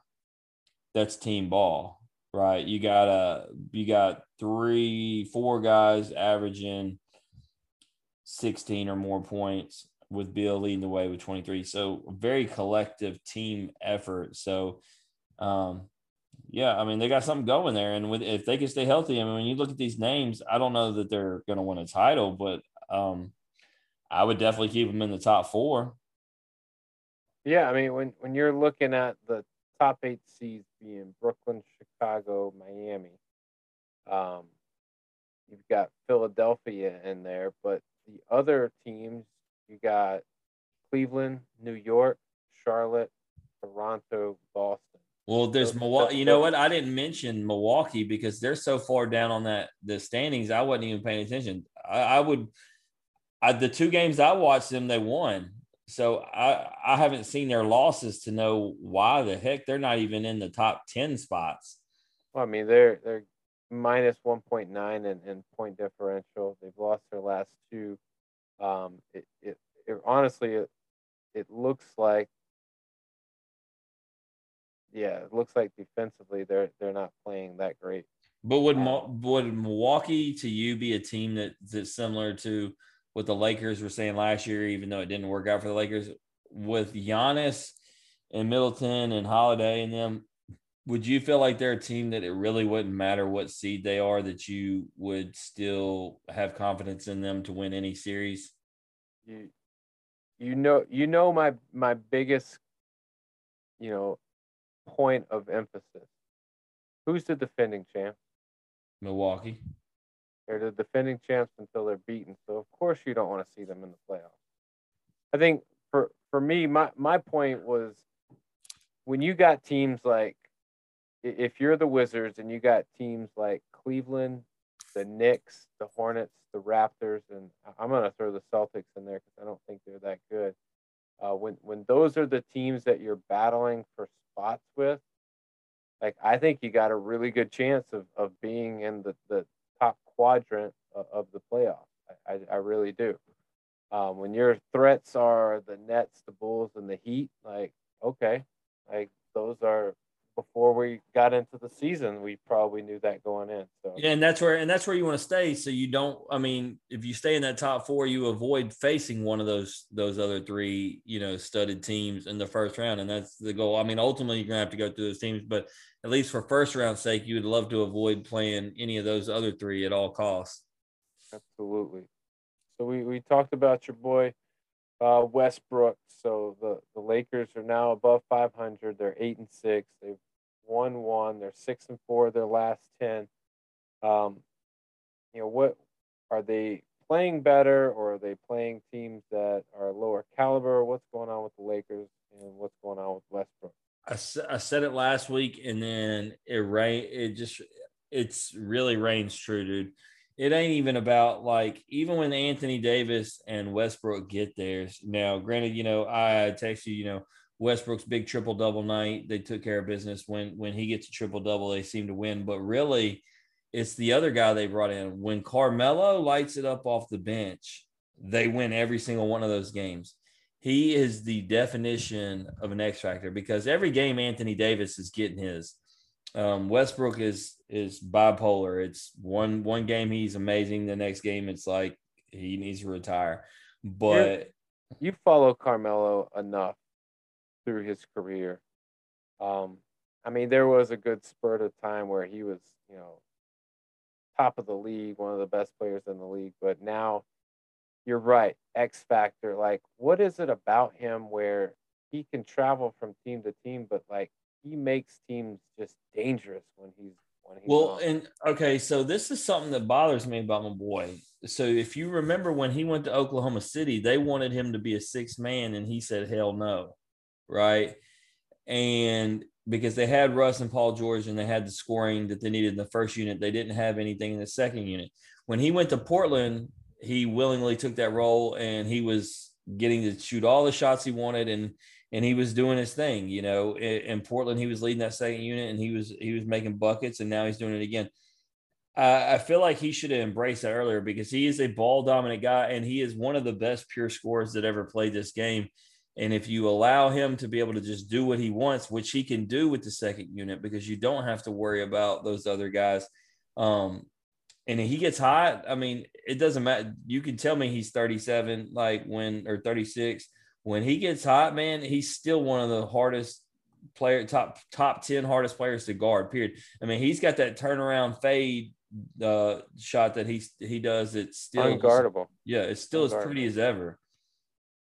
So looking at the Western Conference, I mean, any surprises, anything stick out? I mean, for me, uh, the Clippers being back up in the six when we were talking bad about them a couple weeks ago, um, to me that's a surprise. The Kings, you know, you know, trying to figure it out, trying to turn around, that might be a little bit of surprise, but um, you know, it, it, it's it, the order and the seating may be off a little bit, but the teams to me are, are right. Well, The, Pretty much where we the teams are right, but the team that that's the team that we talk about a lot, obviously, and I'm going to ask you about because you sent me a text.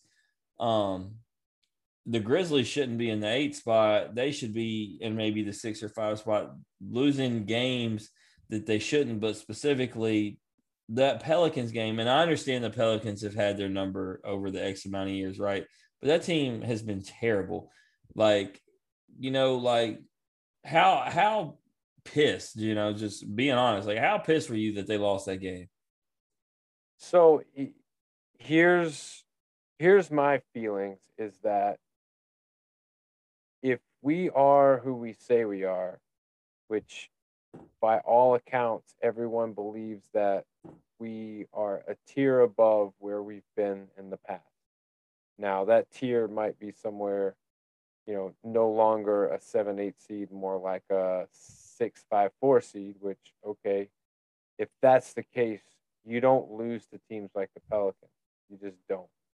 Um, they've got two wins on the season, and one of those wins is against us. I mean, that's you shouldn't lose games like that, especially if you want to be in a tier above. Tonight was a good turnaround for them playing a Rockets team that you know is, is last place in the entire NBA.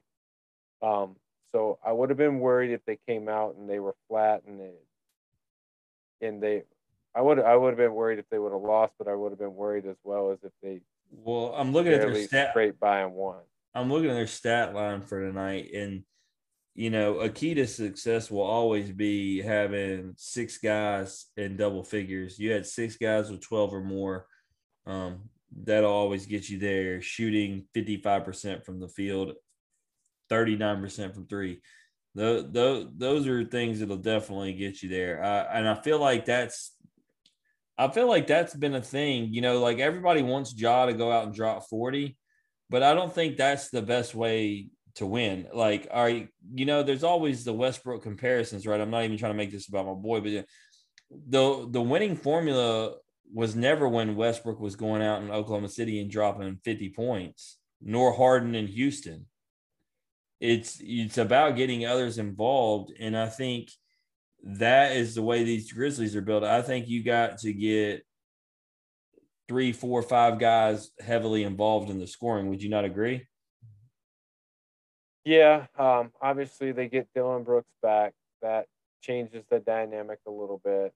Um, you know, and and you're right. I think there needs to be more balanced scoring. I don't think Josh should have to have the weight of the world and have to score, you know, 35, 40 points a game for them to win. Um, but like, if that is the case, we've seen that recipe work for other teams, scoring 30 or 40 every single night to win games. But it hadn't. But it, it for those teams using the the Harden and the Russ again, it doesn't work come playoff time though. That's the problem. They'll eventually shut you down. For Dame too, uh, Dame Lillard too. Like I mean, uh, that it's fine for regular season, but come postseason, these coaches are not going to allow one guy to beat them. Very true. So, you know, I um, I I started looking at the the record, and I I still was harping on that loss to the Pelicans, but then I started looking at the schedule and looked at their losses. So when you look at their losses, like from a holistic standpoint, you have the Pelicans, you have the Suns, you have the Hornets, you have the Heat, the Trailblazers, Lakers. Those are their losses. So if you were to just to do a pick 'em, who wins, who loses, I would say the Suns they probably lose. The Heat they probably lose the Lakers they probably lose. It's basically it's basically just the Pelicans and the Hornets. Yeah, I mean because the Wizards we're looking at their record, they're seeming to be uh, much better. So you lose that game, okay, I get it. You lose to the Trailblazers, you shouldn't have gotten beat by 30 points, but you lose to the Trailblazers, okay, it's not like they're a slouch team. They've been a playoff team, they're a good team. They they know how to win. They got a superstar. They got probably two superstars. But, but, if, but if you look at those wins, I'm trying. I'm looking at it right now. There, uh, uh, other than the Rockets, are they not all playoff teams across the board? Yeah, and and that's the thing. I think that's what's most frustrating about it all is that when you turn around and do a back to back against Denver and you win both games, you go um, on the road, you win against Golden State, you turn around, you win, you know, to me, that's what's frustrating when you lose to the Rocket or to the Pelicans. so yeah, so the the, War- the Warriors only have two losses, and one of them are to you, and then right. the and then the the Pelicans only have one or only have two wins, and one of them is against you. Like that's that's your point. Like, how does that happen? Yeah, I mean it's it's a it's a tough tough pill to swallow, um, but I, I'm still holding true. I mean, even the Nuggets of their five losses two of them have been to the Grizzlies, and you're talking about a team that's seven seven and three of their last ten. Like that's a, that's a good team, playoff team. So I, it's early. I'm not by no means am I pressing the panic button. If you read Twitter, there's a lot of people pressing the panic button. I'm far from that, but um, I do believe that in order for the Grizzlies to to be who they say they are, they cannot lose games to the Pelicans. So, all right, let's uh let's transition. Let's move forward. Let's talk. We'll stay on the hardwoods, but we're gonna we're gonna move over to college basketball and um, you know it it's early in the season. You're looking at you know some teams three games in, some most teams two games in. You're looking at um, a very early comparison of, of all the college basketball.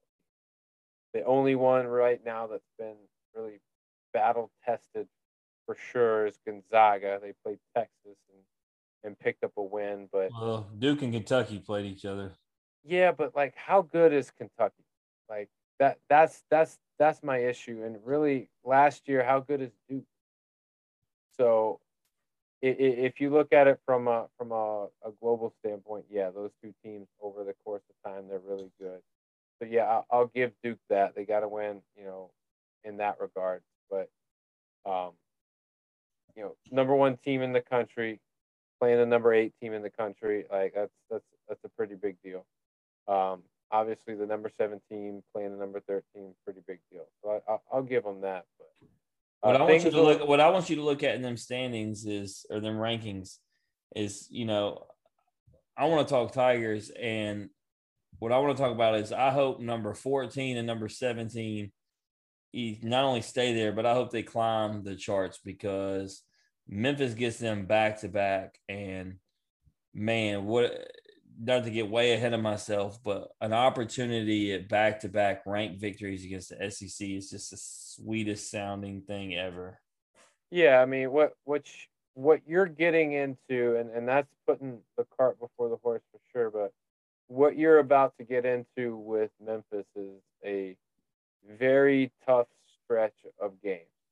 And it's going to be the games where we get to see how good they really are. Because tomorrow night, it, it's it's going to be a test. They're going to take on a team that was in the NCAA tournament last year. They're playing St. Louis. St. Louis has been uh, a conference rival back in the day. That's always been a tough, tough game. Um, you turn around again, you know, three days later, you got Western Kentucky who drummed you last year. They're they don't have uh, their big guy Bassey, but they're going to be good. Another tournament team. You turn around um, next week during Thanksgiving, and you got Virginia Tech, um, and Virginia Tech is borderline being ranked right now. And then you'll have the opportunity to play the. I mean, they got a chance at SEC supremacy altogether. Four of those five oh. games against SEC teams. Yeah, then it's then it's a gauntlet of SEC. You got Georgia, Ole Miss. You throw a three and zero oh Murray State team is always you know pretty tough. Luckily, John don't play for him. I mean, luckily, that's for sure. I bet he's at the game if he can be though. Which hey, I love. I love. If you watch. Obviously, I know you're not a big social media guy. Man, he's a Tigers fan. I love it. Yeah, I'm sure he'll be a Tigers fan every day except for twelve ten. Yeah. I, I just don't don't see him wearing anything other than Murray State gear if he comes to that game. Well, let, let, let me tell you, Daniel, on here, since, you know, we texted about it a little bit. Look, I went in that 2019 season, I went to one of the first few games in which, you know, they had Precious and they had Wiseman. And this ain't that team, dude. I understand there was a lot of hype. Okay. I have never in my life seen a team with this kind of length and athleticism in person in a college basketball game. And I don't care that they were playing a nobody. If they wanted to, they could have held these dudes to 20 points. Um, anytime that they pressed and wanted and wanted to, to force force the uh, 10 second violation, they did. They did it like six, seven times. They had they had I think 13 blocks, 12 steals, um, forced like close to 30 turnovers. And it was just man, it was something. And then like, you know, crashing the boards, throw throwback dunks, like I mean, they they're just so long, Daniel. You know, we make all the Scottie Pippen jokes, right? Like, it's dude, there's a bunch of Scottie Pippins out there. Well, let let's just put it in perspective. Tomorrow night, if I had to guess, here, here's here, here's a starting lineup scenario. All right. DeAndre Williams, six nine. Lester Quinones, six five. You got Jalen Duren, six eleven. Emoni Bates, six nine. And then from there, you're probably gonna have they they they had a couple different I mean, they did Alo last scenarios. game, which is like your one short guy. Yeah, and, and that's fine. I'm okay with that. And, and so I don't think I don't think Alo is going to be a starter. But you, but your first guy off the bench was Landers Nolley, yeah. who was six seven. Like I mean, they just and I think Minott might have been the next one. Like it's just, dude, they're like Ty, Tyler Harris came in and looked like he was like you know the the middle school team came came and played. He was, I mean, playing amongst those trees. Of course, he played he played like he he belonged, nailing some shots. But you get what I'm saying as far as size and height. Like it was, and there was a story I actually didn't tell you. I got to tell you, Daniel. Have you ever seen a guy with his team down 42 at the time, number zero for the other team? Um, I'm drawing a blank on who they played the other night. It's not even worth remembering. He he made a bucket over, I want to say Lawson, and he actually flexed on him and went ah, and my whole section started laughing because it was right there in front of us on, on our end. Like, who flexes on somebody down 42? Hey, you, you got to do what you can, man. I guess, but that's that's his one time to shine, and that'll be his one one thing to take away and remember of his. Hey, he, he lucky they didn't get a chance. That it was late in the game. They it was only like four minutes left. If they had had a chance, they probably would have uh, thrown down a dunk right over the top of them. Yeah, you just need to get big like like Jalen Duren because that dude puts it down all the time. He, he We'll we'll see we'll see as the season progresses. Like I mean, I can only go off you know the game I saw in person, but I Dur- Duren was amazing, like nothing short of amazing. But I was I was really more impressed with Bates and watching Bates bring the ball down the court. You know, the last time you seen a guard, and obviously he's taller, but the last time I seen a guard that tall bringing the ball down court was one Anthony Penny Hardaway. That's that's the crazy irony. All right, so let's let's let's look into the future here. Let's let's have a little fun with this. You're picking a final four today. Who's your final four? Give me UCLA.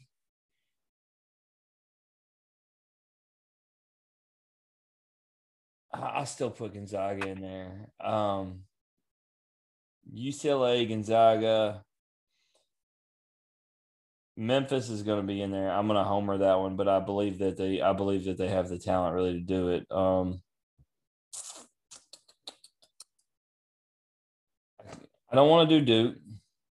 I kind of wanted to do Baylor just on recency bias, but I'm not going to. Um, go back up. Let me let me go ahead and go with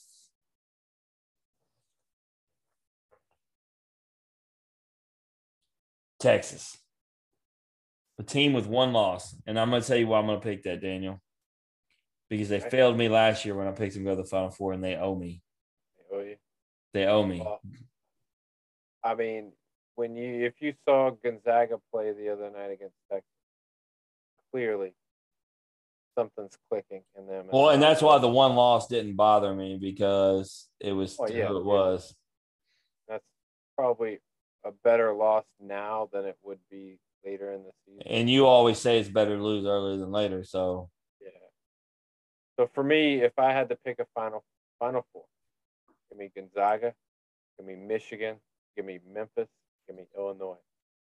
And and boy, would- that boy I- went I- two I Big would- Ten teams. I had to. I, I would I would pay money to see Michigan and Memphis in the in the championship game. I think you'd pay money to see Memphis play anybody in the championship game. Very true. Very true. Facts, baby, facts. Um Uh, I'll, I'll go with well- you. We we writing well- it off on and off the bench. Yep. We'll we'll, we'll do a, a, a- a tax deduction write off uh, business expense uh, for the podcast. Memphis going to the final four, scoop up some tickets both games, and we'll have a good time. But um, write it down, etch it down. We'll we'll revisit this obviously each week. We got a big big week. Memphis got um, they got St. Louis tomorrow night. They got Western Kentucky at the end of the week. So uh, we'll see exactly where they stand at a at a higher tier, a higher caliber. team. 77 54. 77 54. Um, here's what I know Memphis is going to score 80 plus. They're Well, gonna- that makes my prediction wrong. I don't like that. So there it is. You heard it here first. All right, man. Let's let's get into some college football, and I, I mean I don't know whether this weekend was eventful or uneventful. I mean there was a couple games that you know you could be like, oh, that was a good game. That was you know shocking. Um, but nothing really in the top 25 to write home about. Obviously, I mean, if you, if you look at it, Cincinnati continues to win. Just you know, nothing flashy against South Florida. They they they are just slowly just doing what they need to do to maintain their stability in that college football playoff. Georgia roll rolling again, still doing what they're supposed to do. Alabama, we joked about the 51 point uh, spread, but you know it turns out like it's not a big deal for them. Yeah. Uh, I didn't. I didn't put it on there regardless, so we we ducked that one. Oregon beats Washington State. Ohio State, you know, evades the the the giant killer Purdue. Michigan beats Penn State. Michigan State improves to nine and one. Baylor upsets Oklahoma. I don't really know if that's an upset. I, I think we all agree that we didn't think Oklahoma was as good as as a as a. Well, nine- there was certain somebody he ain't here tonight. He picked Oklahoma. We picked Baylor. Well, hey, it is what it is, man. But I- I was confident that the, the Baylor Bears. I put no. Hey, I just want you to know before you say this next one, it was the first time ever in a parlay I did because I always refuse to pick them. I put Notre Dame in my parlay, and it came That's through. a good pick. Good pick. Every every Um, pick was I went five out of six on all three. O- only one team was, and you know I made a mistake. We'll get to them in a minute, but I know this, and you know this, Daniel. When you do parlays, don't put you can't put one game on all three that can ruin all three. And somehow I managed to do that. I didn't think I did it until I looked at my slips, and then I realized Memphis did it. But we'll get to that in a minute. Well, and then really Go to the go to that Mississippi State one. 'cause, I mean, we had a I- guest that's worth talking about. Yeah, I, I I skipped over that on purpose. I mean, the others, Ole Miss. I mean, we always thought they had a chance to beat Texas A&M. They they did it with offense. Um, but yeah, so you're you're down 28 to 10 at halftime, and you absolutely Will Rogers an absolute onslaught the second half, and just 44 of 55 for 415, six touchdowns. And I mean, you said 28 10 and a half. They're down 28 3 is actually, you know, in Will's interview, he said getting that touchdown right before the half gave them a little bit of confidence starting in that second half. And then to your point, they just started rolling. Now, I will say this as much as the offense did what they did and Will did what they did, um, the ESPN guy who I was watching the post game thing, you know, Auburn was was shut down the second half to no touchdown. So you you got to give Mississippi State's defense credit for whatever they talked about and discussed at halftime because uh, Mississippi State scoring points or not can't come back if they don't stop Auburn from scoring. Very true. Very true. So, um, taking a look at our predictions based on that recap of the week, our predictions, you got one point for Baylor covering in, against Oklahoma. They ended up beating them. Um, and you got uh, two points for Michigan uh, covering and beating Penn State. Uh, you did not get points for Purdue, Ohio State. Just Damn giant slayer, just let me down. them. But you did end up with three points. You went last week 15 points.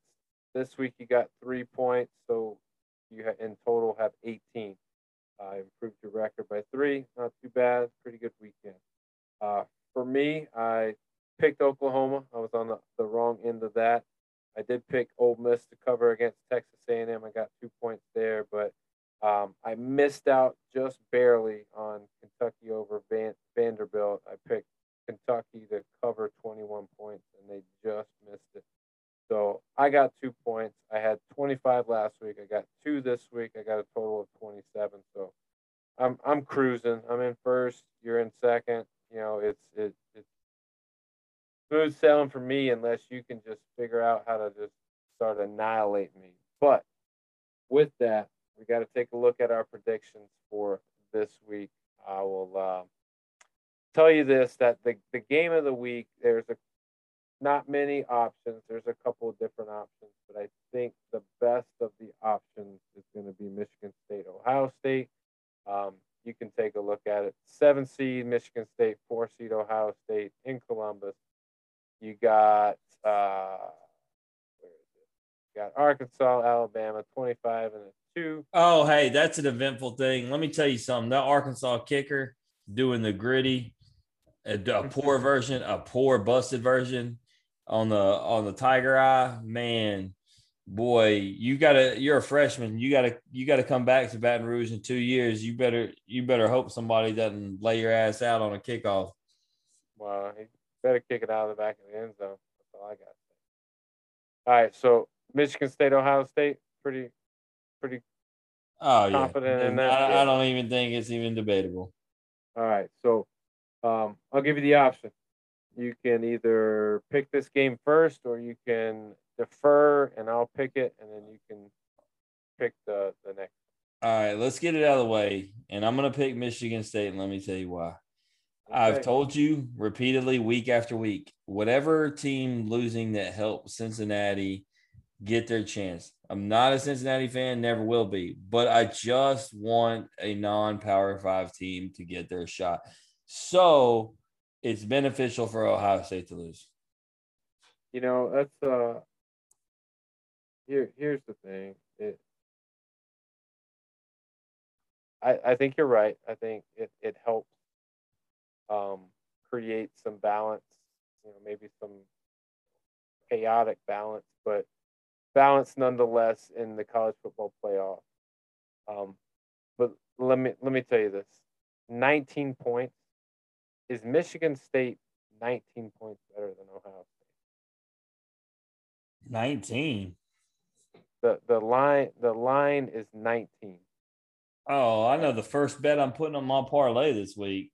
No, they ain't 19. They ain't. Right.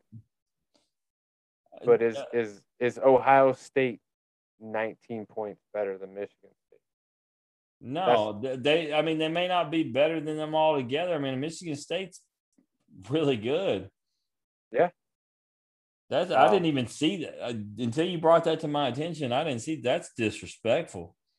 Yeah, 19 points. I think a lot of it has to do with the name Ohio State and playing in Columbus. I think that gives them, you know, a, a, a couple more points. Uh, you know, I as as much as I would like to. Oh, as much as I would like to take, you know, I am. I'm going to take Ohio State to cover. Um, you know, I'm going to shake it up. It's only one point if I lose. Um, you know, no, sweat. I'll take it. I'll make it interesting for you. Even though I, I think Michigan State has got a good chance to win.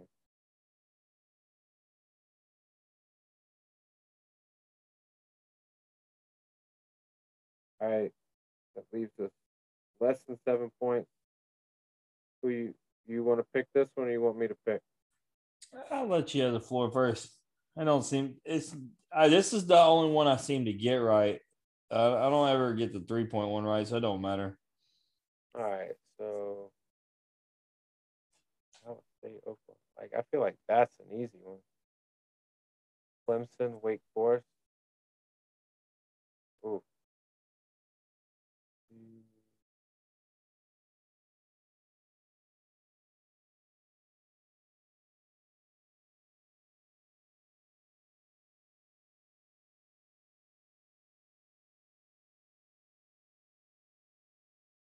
Man, I don't know.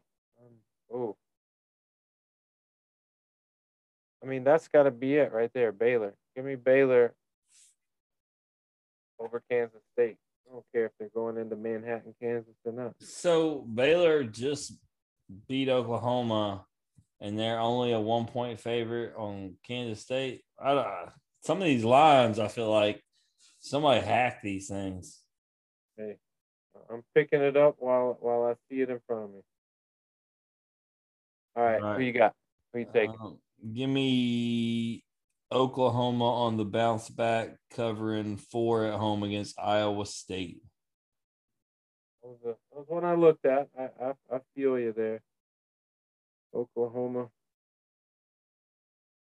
bouncing back. They need to bounce back. That was a um I mean, I, I don't know if it's a rough loss. I wouldn't say that, but I, I think it's just the timing of the loss is not good, and coupled with, um, you know, I you're at a point now where your one loss is really putting you at a, at a stranglehold. You, you don't have really a whole lot that you can do, and except hope that other teams lose with you, which I don't know if that's going to happen. Right. Hey, do you think the reason there's not a line on Georgia Charleston Southern is because there isn't a line big enough? Probably. No, is it is Charleston Southern? Uh, they're four and five. Yeah. They're they're visiting Georgia. I mean, are they a FCS school? Like that's why there's no line. They're not- Yeah, they. I mean, they're uh, I think they're Division Two.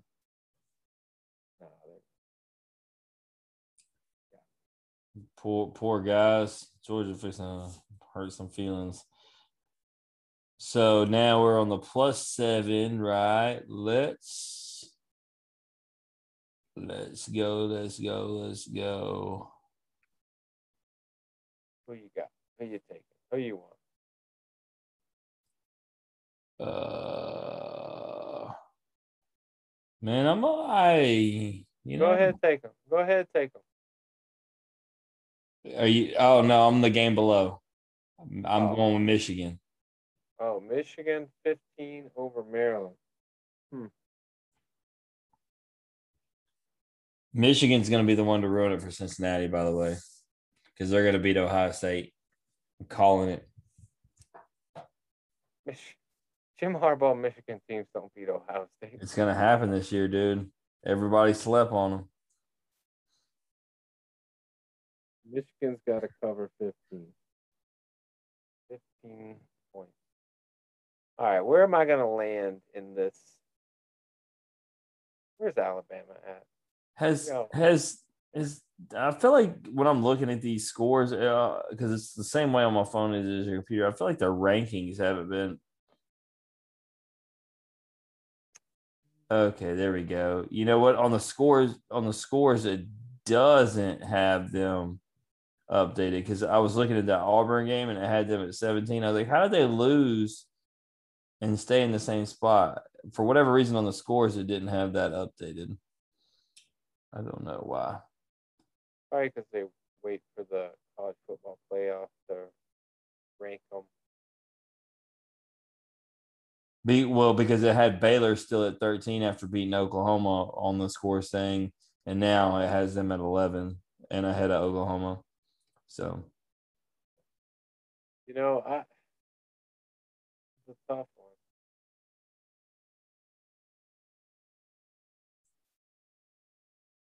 You know, when when all else fails, you know what you do? take Ohio State or Alabama. Yep. Give me Alabama. Alabama.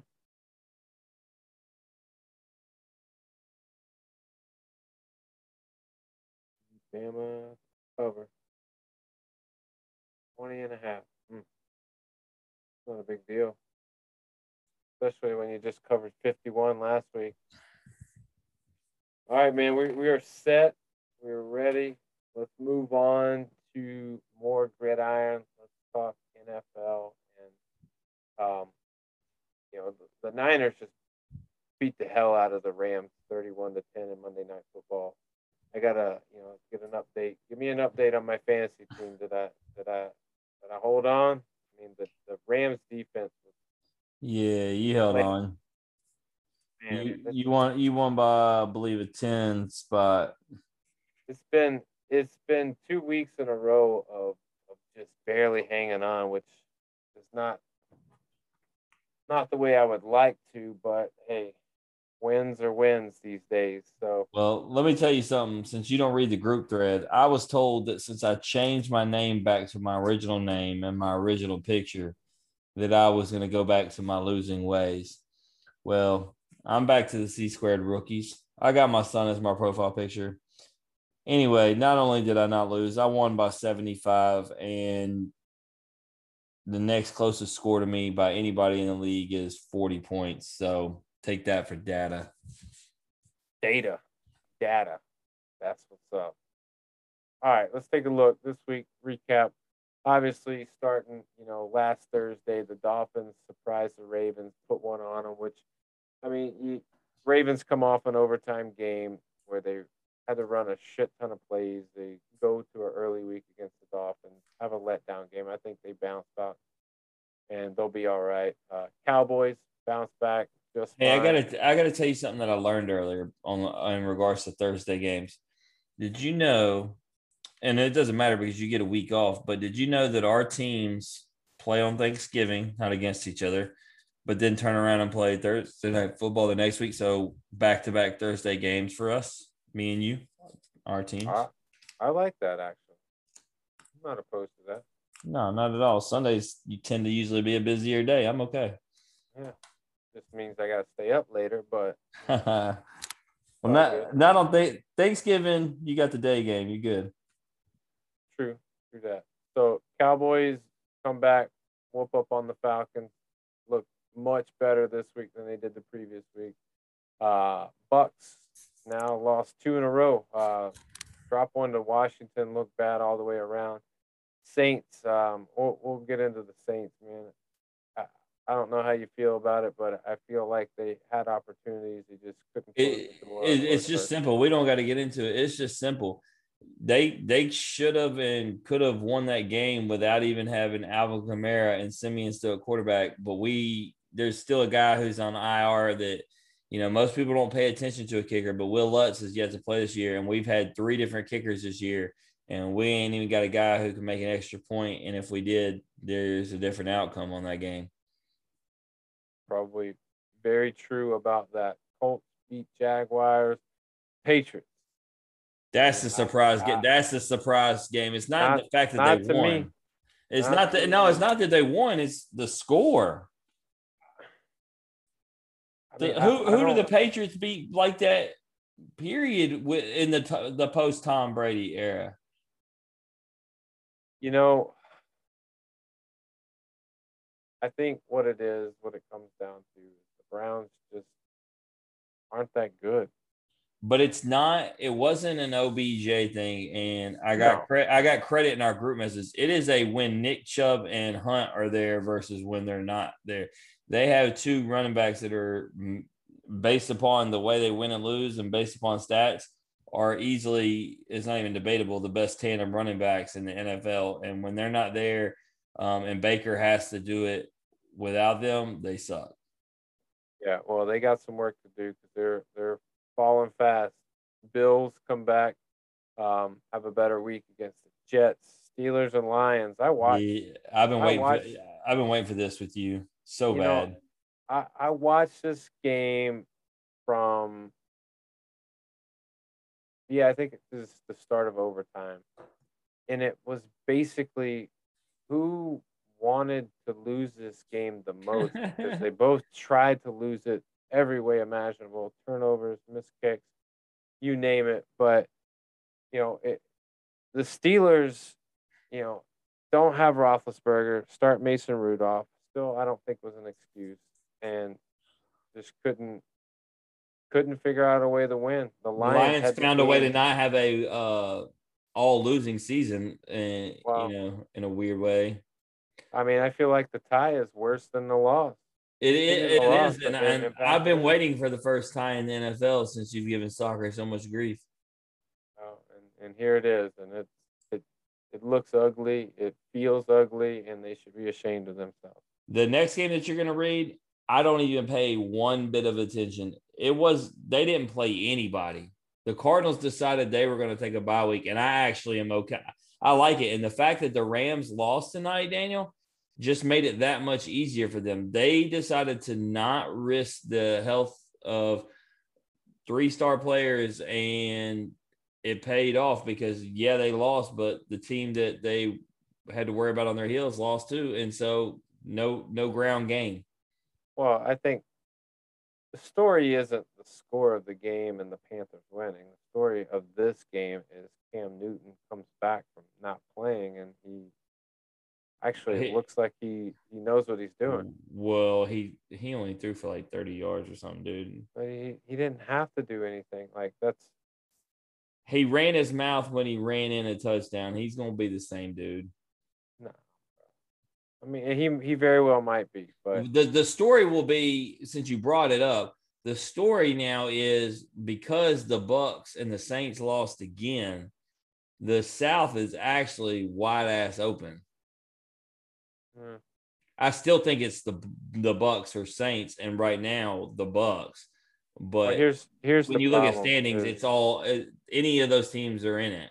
as as much as you know as much as i just talked about cam newton the reality is is there's not a very good quarterback in that division except for tom brady and when that's the case like my money's on that guy Yeah, I mean the Pan- the Panthers and the Saints as of recently is it's been about what or at least that game is Christian McCaffrey and in their first couple games before he got hurt it's what Christian McCaffrey can do for you. For the Saints, it's been what Alvin Kamara can do for you. It's been more about the running back for those two teams than it has been the quarterback. Yeah. Um, How about those Chiefs coming back to life? oh, Chiefs, Chiefs bouncing back. I mean, back atop the division, right Yeah. where you knew they'd eventually be. you know, they, they, they beat the Raiders. Raiders are, I think, exactly where they are. They're maybe a little bit above 500 or a 500 football. Um, and they, they showed that against the Chiefs. The Packers and the Seahawks, Russell Wilson struggled mightily. I know he's been out. I know he's just his first game back, but uh, you could tell um, being off for a significant amount of time has has made an If, if you were to if you were to look at the slate and you were to take your team off off the slate, would that not be the game that you would have been first to pick to tune into? And that's the game you got. Yeah, well, here's the thing. I did tune into that game, and that was the game I got. and like you know, you know my feelings toward Aaron Rodgers. Like, I'm not picking that game because of him. Right. I mean, it, you wanted to see Russell Wilson come back, and with Correct. Russell Wilson, the Seahawks are supposed to be a contender team. And so, yeah, like that's supposed to be the game of the week as far as your, your Sunday slate. And it was anything but. Yeah, it was it was it was an ugly game, um, to say the least. So that's the slate of games. That's a recap. Let's take a look at at our predictions from last week. So, Jim, you you were in first place last week. Uh, your record last week was twenty five and ten. Uh, this week, you picked up a, a win with the Saints covering, even though they lost. They covered the spread, so you get a point for that. You also got a point for the Chiefs covering against the Raiders. You did not get any more points, I'm afraid. Your record But but week you know what? A lot of those picks, remember, I mirrored Randy just so he couldn't gain ground. So really, I just picked wrong because I followed the wrong person. Very true, but at, at, at the end of the day, you you went two and four, which which you know bumped your record to twenty seven and fourteen. Me, on the other hand, I got I got a point for the Packers, got them. They covered four. Uh, I got a point for the Patriots. They were getting one, and then I got a point for the Cowboys. They covered nine. So I got three points total. I went three and three this week. I went from 19 and 16 to 22 and 19. So I am, am, am inching my way closer to you. I'm still in second place. So I think I'm I going would have. I'm going six and zero this week, so you can go ahead and wrap this thing up the bow. Then if you're going six and zero, then I'm gonna mirror everything that you do. So I can just. so let's uh let's take a look at it. We got week 11 coming at us Thursday night. Patriots Falcons. I don't know if you want any part of that, but um, I'm in I'm in last place. I would I'm going to um, give you the opportunity to pick first, and I will pick back to back. I'm gonna come at you, and I'm gonna come at you hard. I'm taking the Chiefs to cover the two on the Cowboys. I'm glad you did that because I want all of that smoke. I want it all.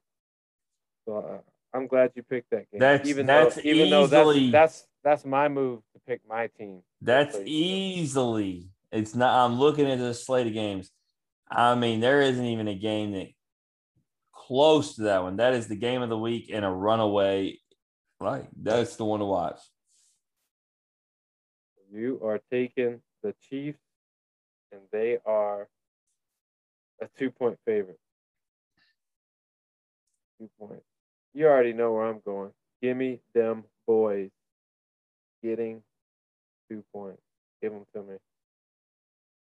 All right. So, me moving forward.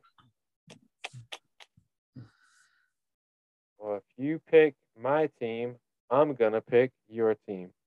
Give me the Eagles over the Saints, and they're going to cover. Booyah.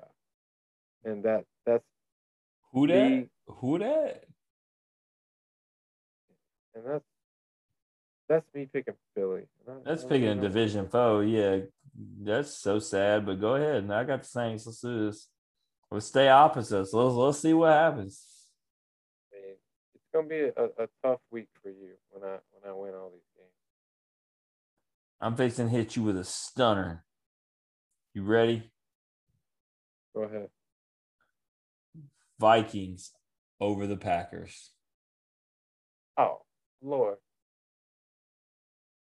All right. I'm gonna make you pick Aaron Rodgers. That's right. I just made you pick Philly. I didn't make you. You picked Philly, but you picked Philly, and now you're going to pick Aaron Rodgers. You're to have to pick an NFC East team followed by Aaron Rodgers. So let, let's let's backtrack a week. All right. Seahawks Packers. I did pick the Packers. So I, I ain't afraid to pick Aaron Rodgers. Do I like him? No. But guess what? I'm gonna pick him. I'm going Packers. Are you going Packers? We're going to end up picking all six different. We're going to go three and three. Watch. Packers getting two and a half. You're taking Vikings. Give me Packers. All right, let me see. What do I got?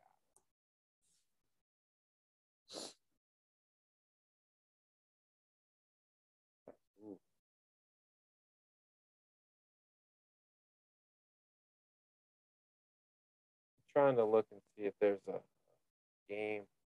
Here we go. Lions and Browns.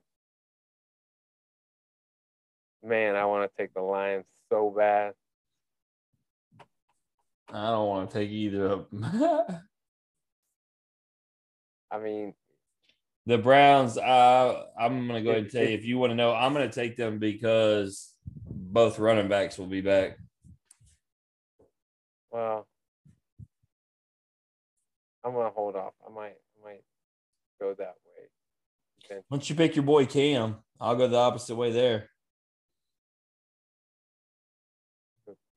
Cam Newton. Yeah. Not Kamren James. I don't know. Washington looked good. That defense was strong. Uh, give me. Hey, shout out Antonio Gibson for coming back and being a, a guy that I picked in the second round worth it. Yep. On my Give me- bench. I'm going to take Cincinnati. Oh, we sticking together. You know I ain't picking against them. Huh. You ready for your boy Ja'Marr Chase to get back to work? Yeah, I need those guys back back on. I need for Which also you picked the Packers. I mean, you just need Justin Jefferson to blow up too. You should have went with that the Vikings on that one too.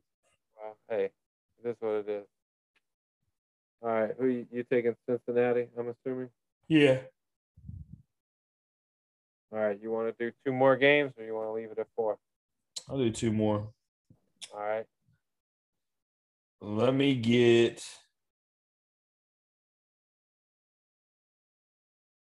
the Cardinals back healthy over those Seahawks. Oh. all day, bro, all day.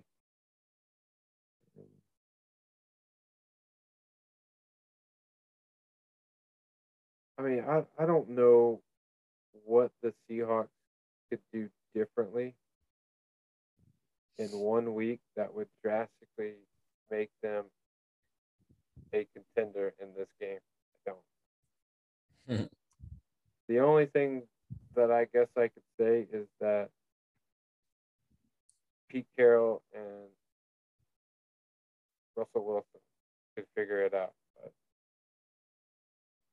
I mean, The hole that they've dug, though, like I mean, they'd have to win out to make the playoffs. Oh, I mean, but what I hope is that DK Metcalf has a great game. That's all I care about. DK. All right, one more pick from me. Oh, Colts and Bills. Ravens and Bears. Titans,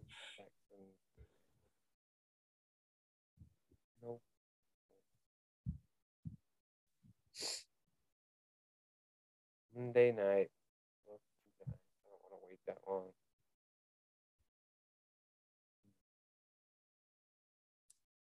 If I took the Chargers, would you take the Steelers?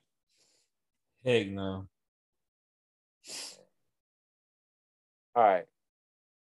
I'm going on the limb. Give me the give me the Lions. Lions, Tigers, and Bears. Oh my. Yeah, I just think it's a fun one. Give me those Browns. Uh, and you know what? Baker ain't playing. All the more reason to take him. At least they suggest he's not going to. I mean, the Lions are getting ten points.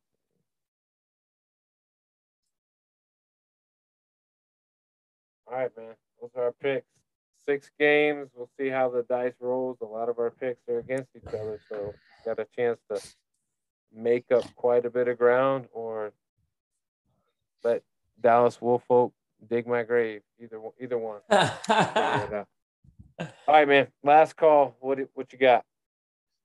Uh, yeah, a few uh, guest notes. Uh, Johnny Smith came on here. Finally got to do that first professional MMA fight. He won, and so uh, shout out, congratulations to him. Uh, shout out as well to Grace Storty, University of Memphis. They advanced in the uh, tournament, NCAA tournament. Unfortunately, um, you know, I was rooting for LSU harder than Memphis as much as I love Grace. Uh, we were there and um, LSU uh, had to pack their bags and head back home. Um, but nonetheless, uh, we support Grace and you.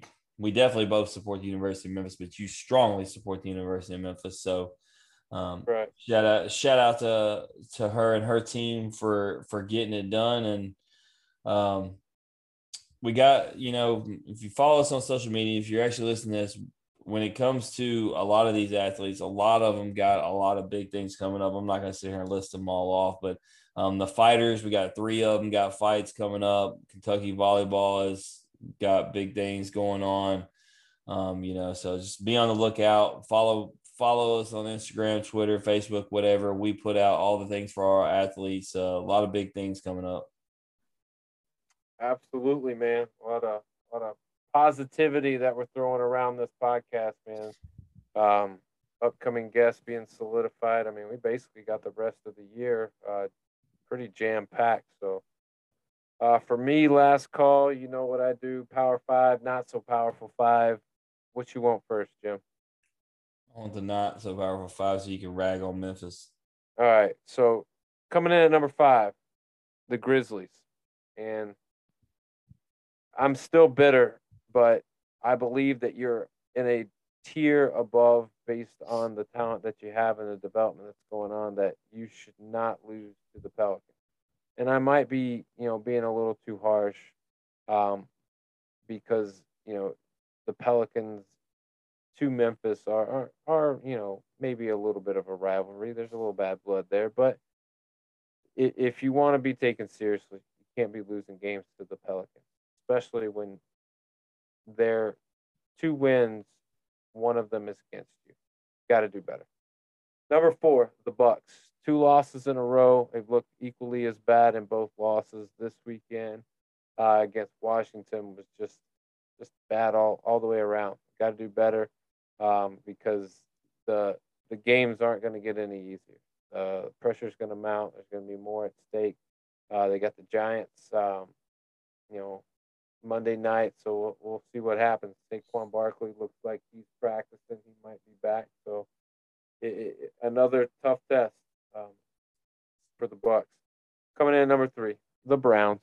Um, just getting mollywopped and beat down by Bill Belichick, the Patriots.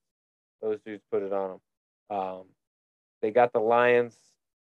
The Lions finally picked up a tie, so they didn't lose. They did something different this past week, so maybe they're moving in the right direction. We'll see. Um, but if, if the Browns lose to the Lions this week, you can you can put your money that they're going to be back in this not so powerful five. Coming in at number two, Memphis football. Um, Memphis football. You you should not lose to East Carolina. Should not happen. Um, Ryan Silverfield, I have to address you, brother. We have really worked hard to change um, the perception of Memphis football, not only in the city of Memphis, not only in the conference that we play in, but outside the conference as well. And when you lose to teams like East Carolina, you lose all the credibility and the hard work that was put in. And we should never lose to a tier or a level of an East Carolina. Nope. So, University of Memphis football, got to do better. Coming in at number one, staying with football, Texas football. Texas, you are paying a lot of money to a coach. You're paying a lot of money to move over to the SEC, and the performance that you put on the field this past weekend won't do you any favors moving into the SEC. So, um, this might be well, this is a notice to all Texas fans go ahead and prepare yourself for this feeling for a long time because it ain't gonna get any it, it ain't gonna get any easier so texas football you're number one this week I, I got I got one that I just read that you you would add on if you saw it. You ready for this? I just I just read this five hours ago. It was it was made. Okay, when you don't win the World Series, you shouldn't say this comment anyway, but when you don't win the World Series, when you're the loser, you should definitely keep your mouth shut. You should never talk about Hall of Famers. But this is an Astro, so I know he would make your not top five. Carlos Correa came out and said, and I don't know what provoked this, but Derek Jeter never deserved to ever win a gold glove. Oh my God. I know. It would have made your top five, wouldn't it? It would have made my top five. It would have been number one and the the the dumbest. Well, like I, I got, I'm gonna after this episode, I'm gonna, I'm gonna research and dig deeper to see what even, because what, what makes you make that statement, and you just, you just look like an even bigger loser than you did losing the damn World Series. Damn Astros, boy, I tell you. Wow. Get get go, go to the go to the good top five so we can forget about what this dude just said. All right, top five this week. Coming in at number five, you got them boys, the Cowboys, having a bounce back game against the Falcons, uh, putting up forty plus points. That's uh, that's how you do it. When you have a, a letdown game, you come back and you just blow the barn doors off a team. So Cowboys are at number five. Coming in at number four, Cincinnati Bearcat football. Um, they're they're being snubbed and they're they're being pushed down every chance they get. But you know what they keep doing? Winning. Winning game. Just doing what they can control. Uh, so that puts them at number four. Coming in at number three, the Patriots.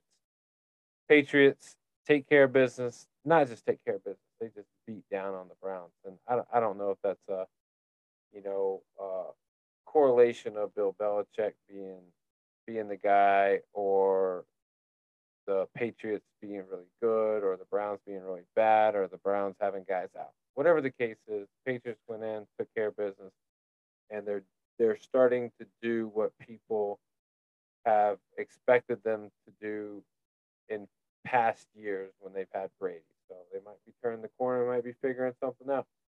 Coming in at number two, Washington Wizards, man. They are at the, the top of the NBA. Um, they are the best team in the East. They're a couple games from being the best team in the league, but they're one of the top teams in the entire NBA. And that's a, a drastic improvement from the year before. And so that's what lands them there in the top two. Coming in at number one, Cam Newton. Cam Newton's number oh, one. Oh no, I'm out. And, and and and and here's why when you cannot play NFL football. There's a lot of sports out there that you can just simply not do and then come back in and perform at a high level. Football is not one of those sports. But he was able to come in, throw the pads on, put the helmet on, come to a, a place that he's relatively familiar with. Um, but I'm sure there's been some changes and some some additions and some subtractions since he was there. So able to come in, able to do some things, and inevitably lead them to a victory. So, Hey, I tell you, I tell you this. Cam Newton, number one. I tell you this in regard to that whole thing. We like stats, right? Yeah. We like we like we like money, right? Of course. Do you know that the Carolina Panthers are still paying Teddy Bridgewater and Sam Darnold for replacing Cam and paying Cam again? That is the funniest ish ever. that's uh that's the most ballinest move ever right there. I I, mean, like what he he got two guys paid and then back getting paid again. Get it. Damn. Boy, Cam. Go get yours. All right, man. Jim, let's let's wrap this thing up. Um, another great episode. Uh, good stories, good catching up with our guests tonight, Keegan James and Dallas Woolfolk. If you like hearing their stories or other stories on other athletes, or you just like hearing us average Joes talk X's and O's, please like and share the podcast on Facebook, retweet us on Twitter, listen and subscribe on Apple Podcasts, Spotify, and Anchor. As always, your comments, ratings, and feedback is always welcome. We're going to see everyone next week for episode 11, where we're going to be talking Ole Miss baseball with their pitcher, Wes Burton. This has been the In Off the Bench podcast. As always, remember strong body, sharp minds, grit and grind all the time. We're out.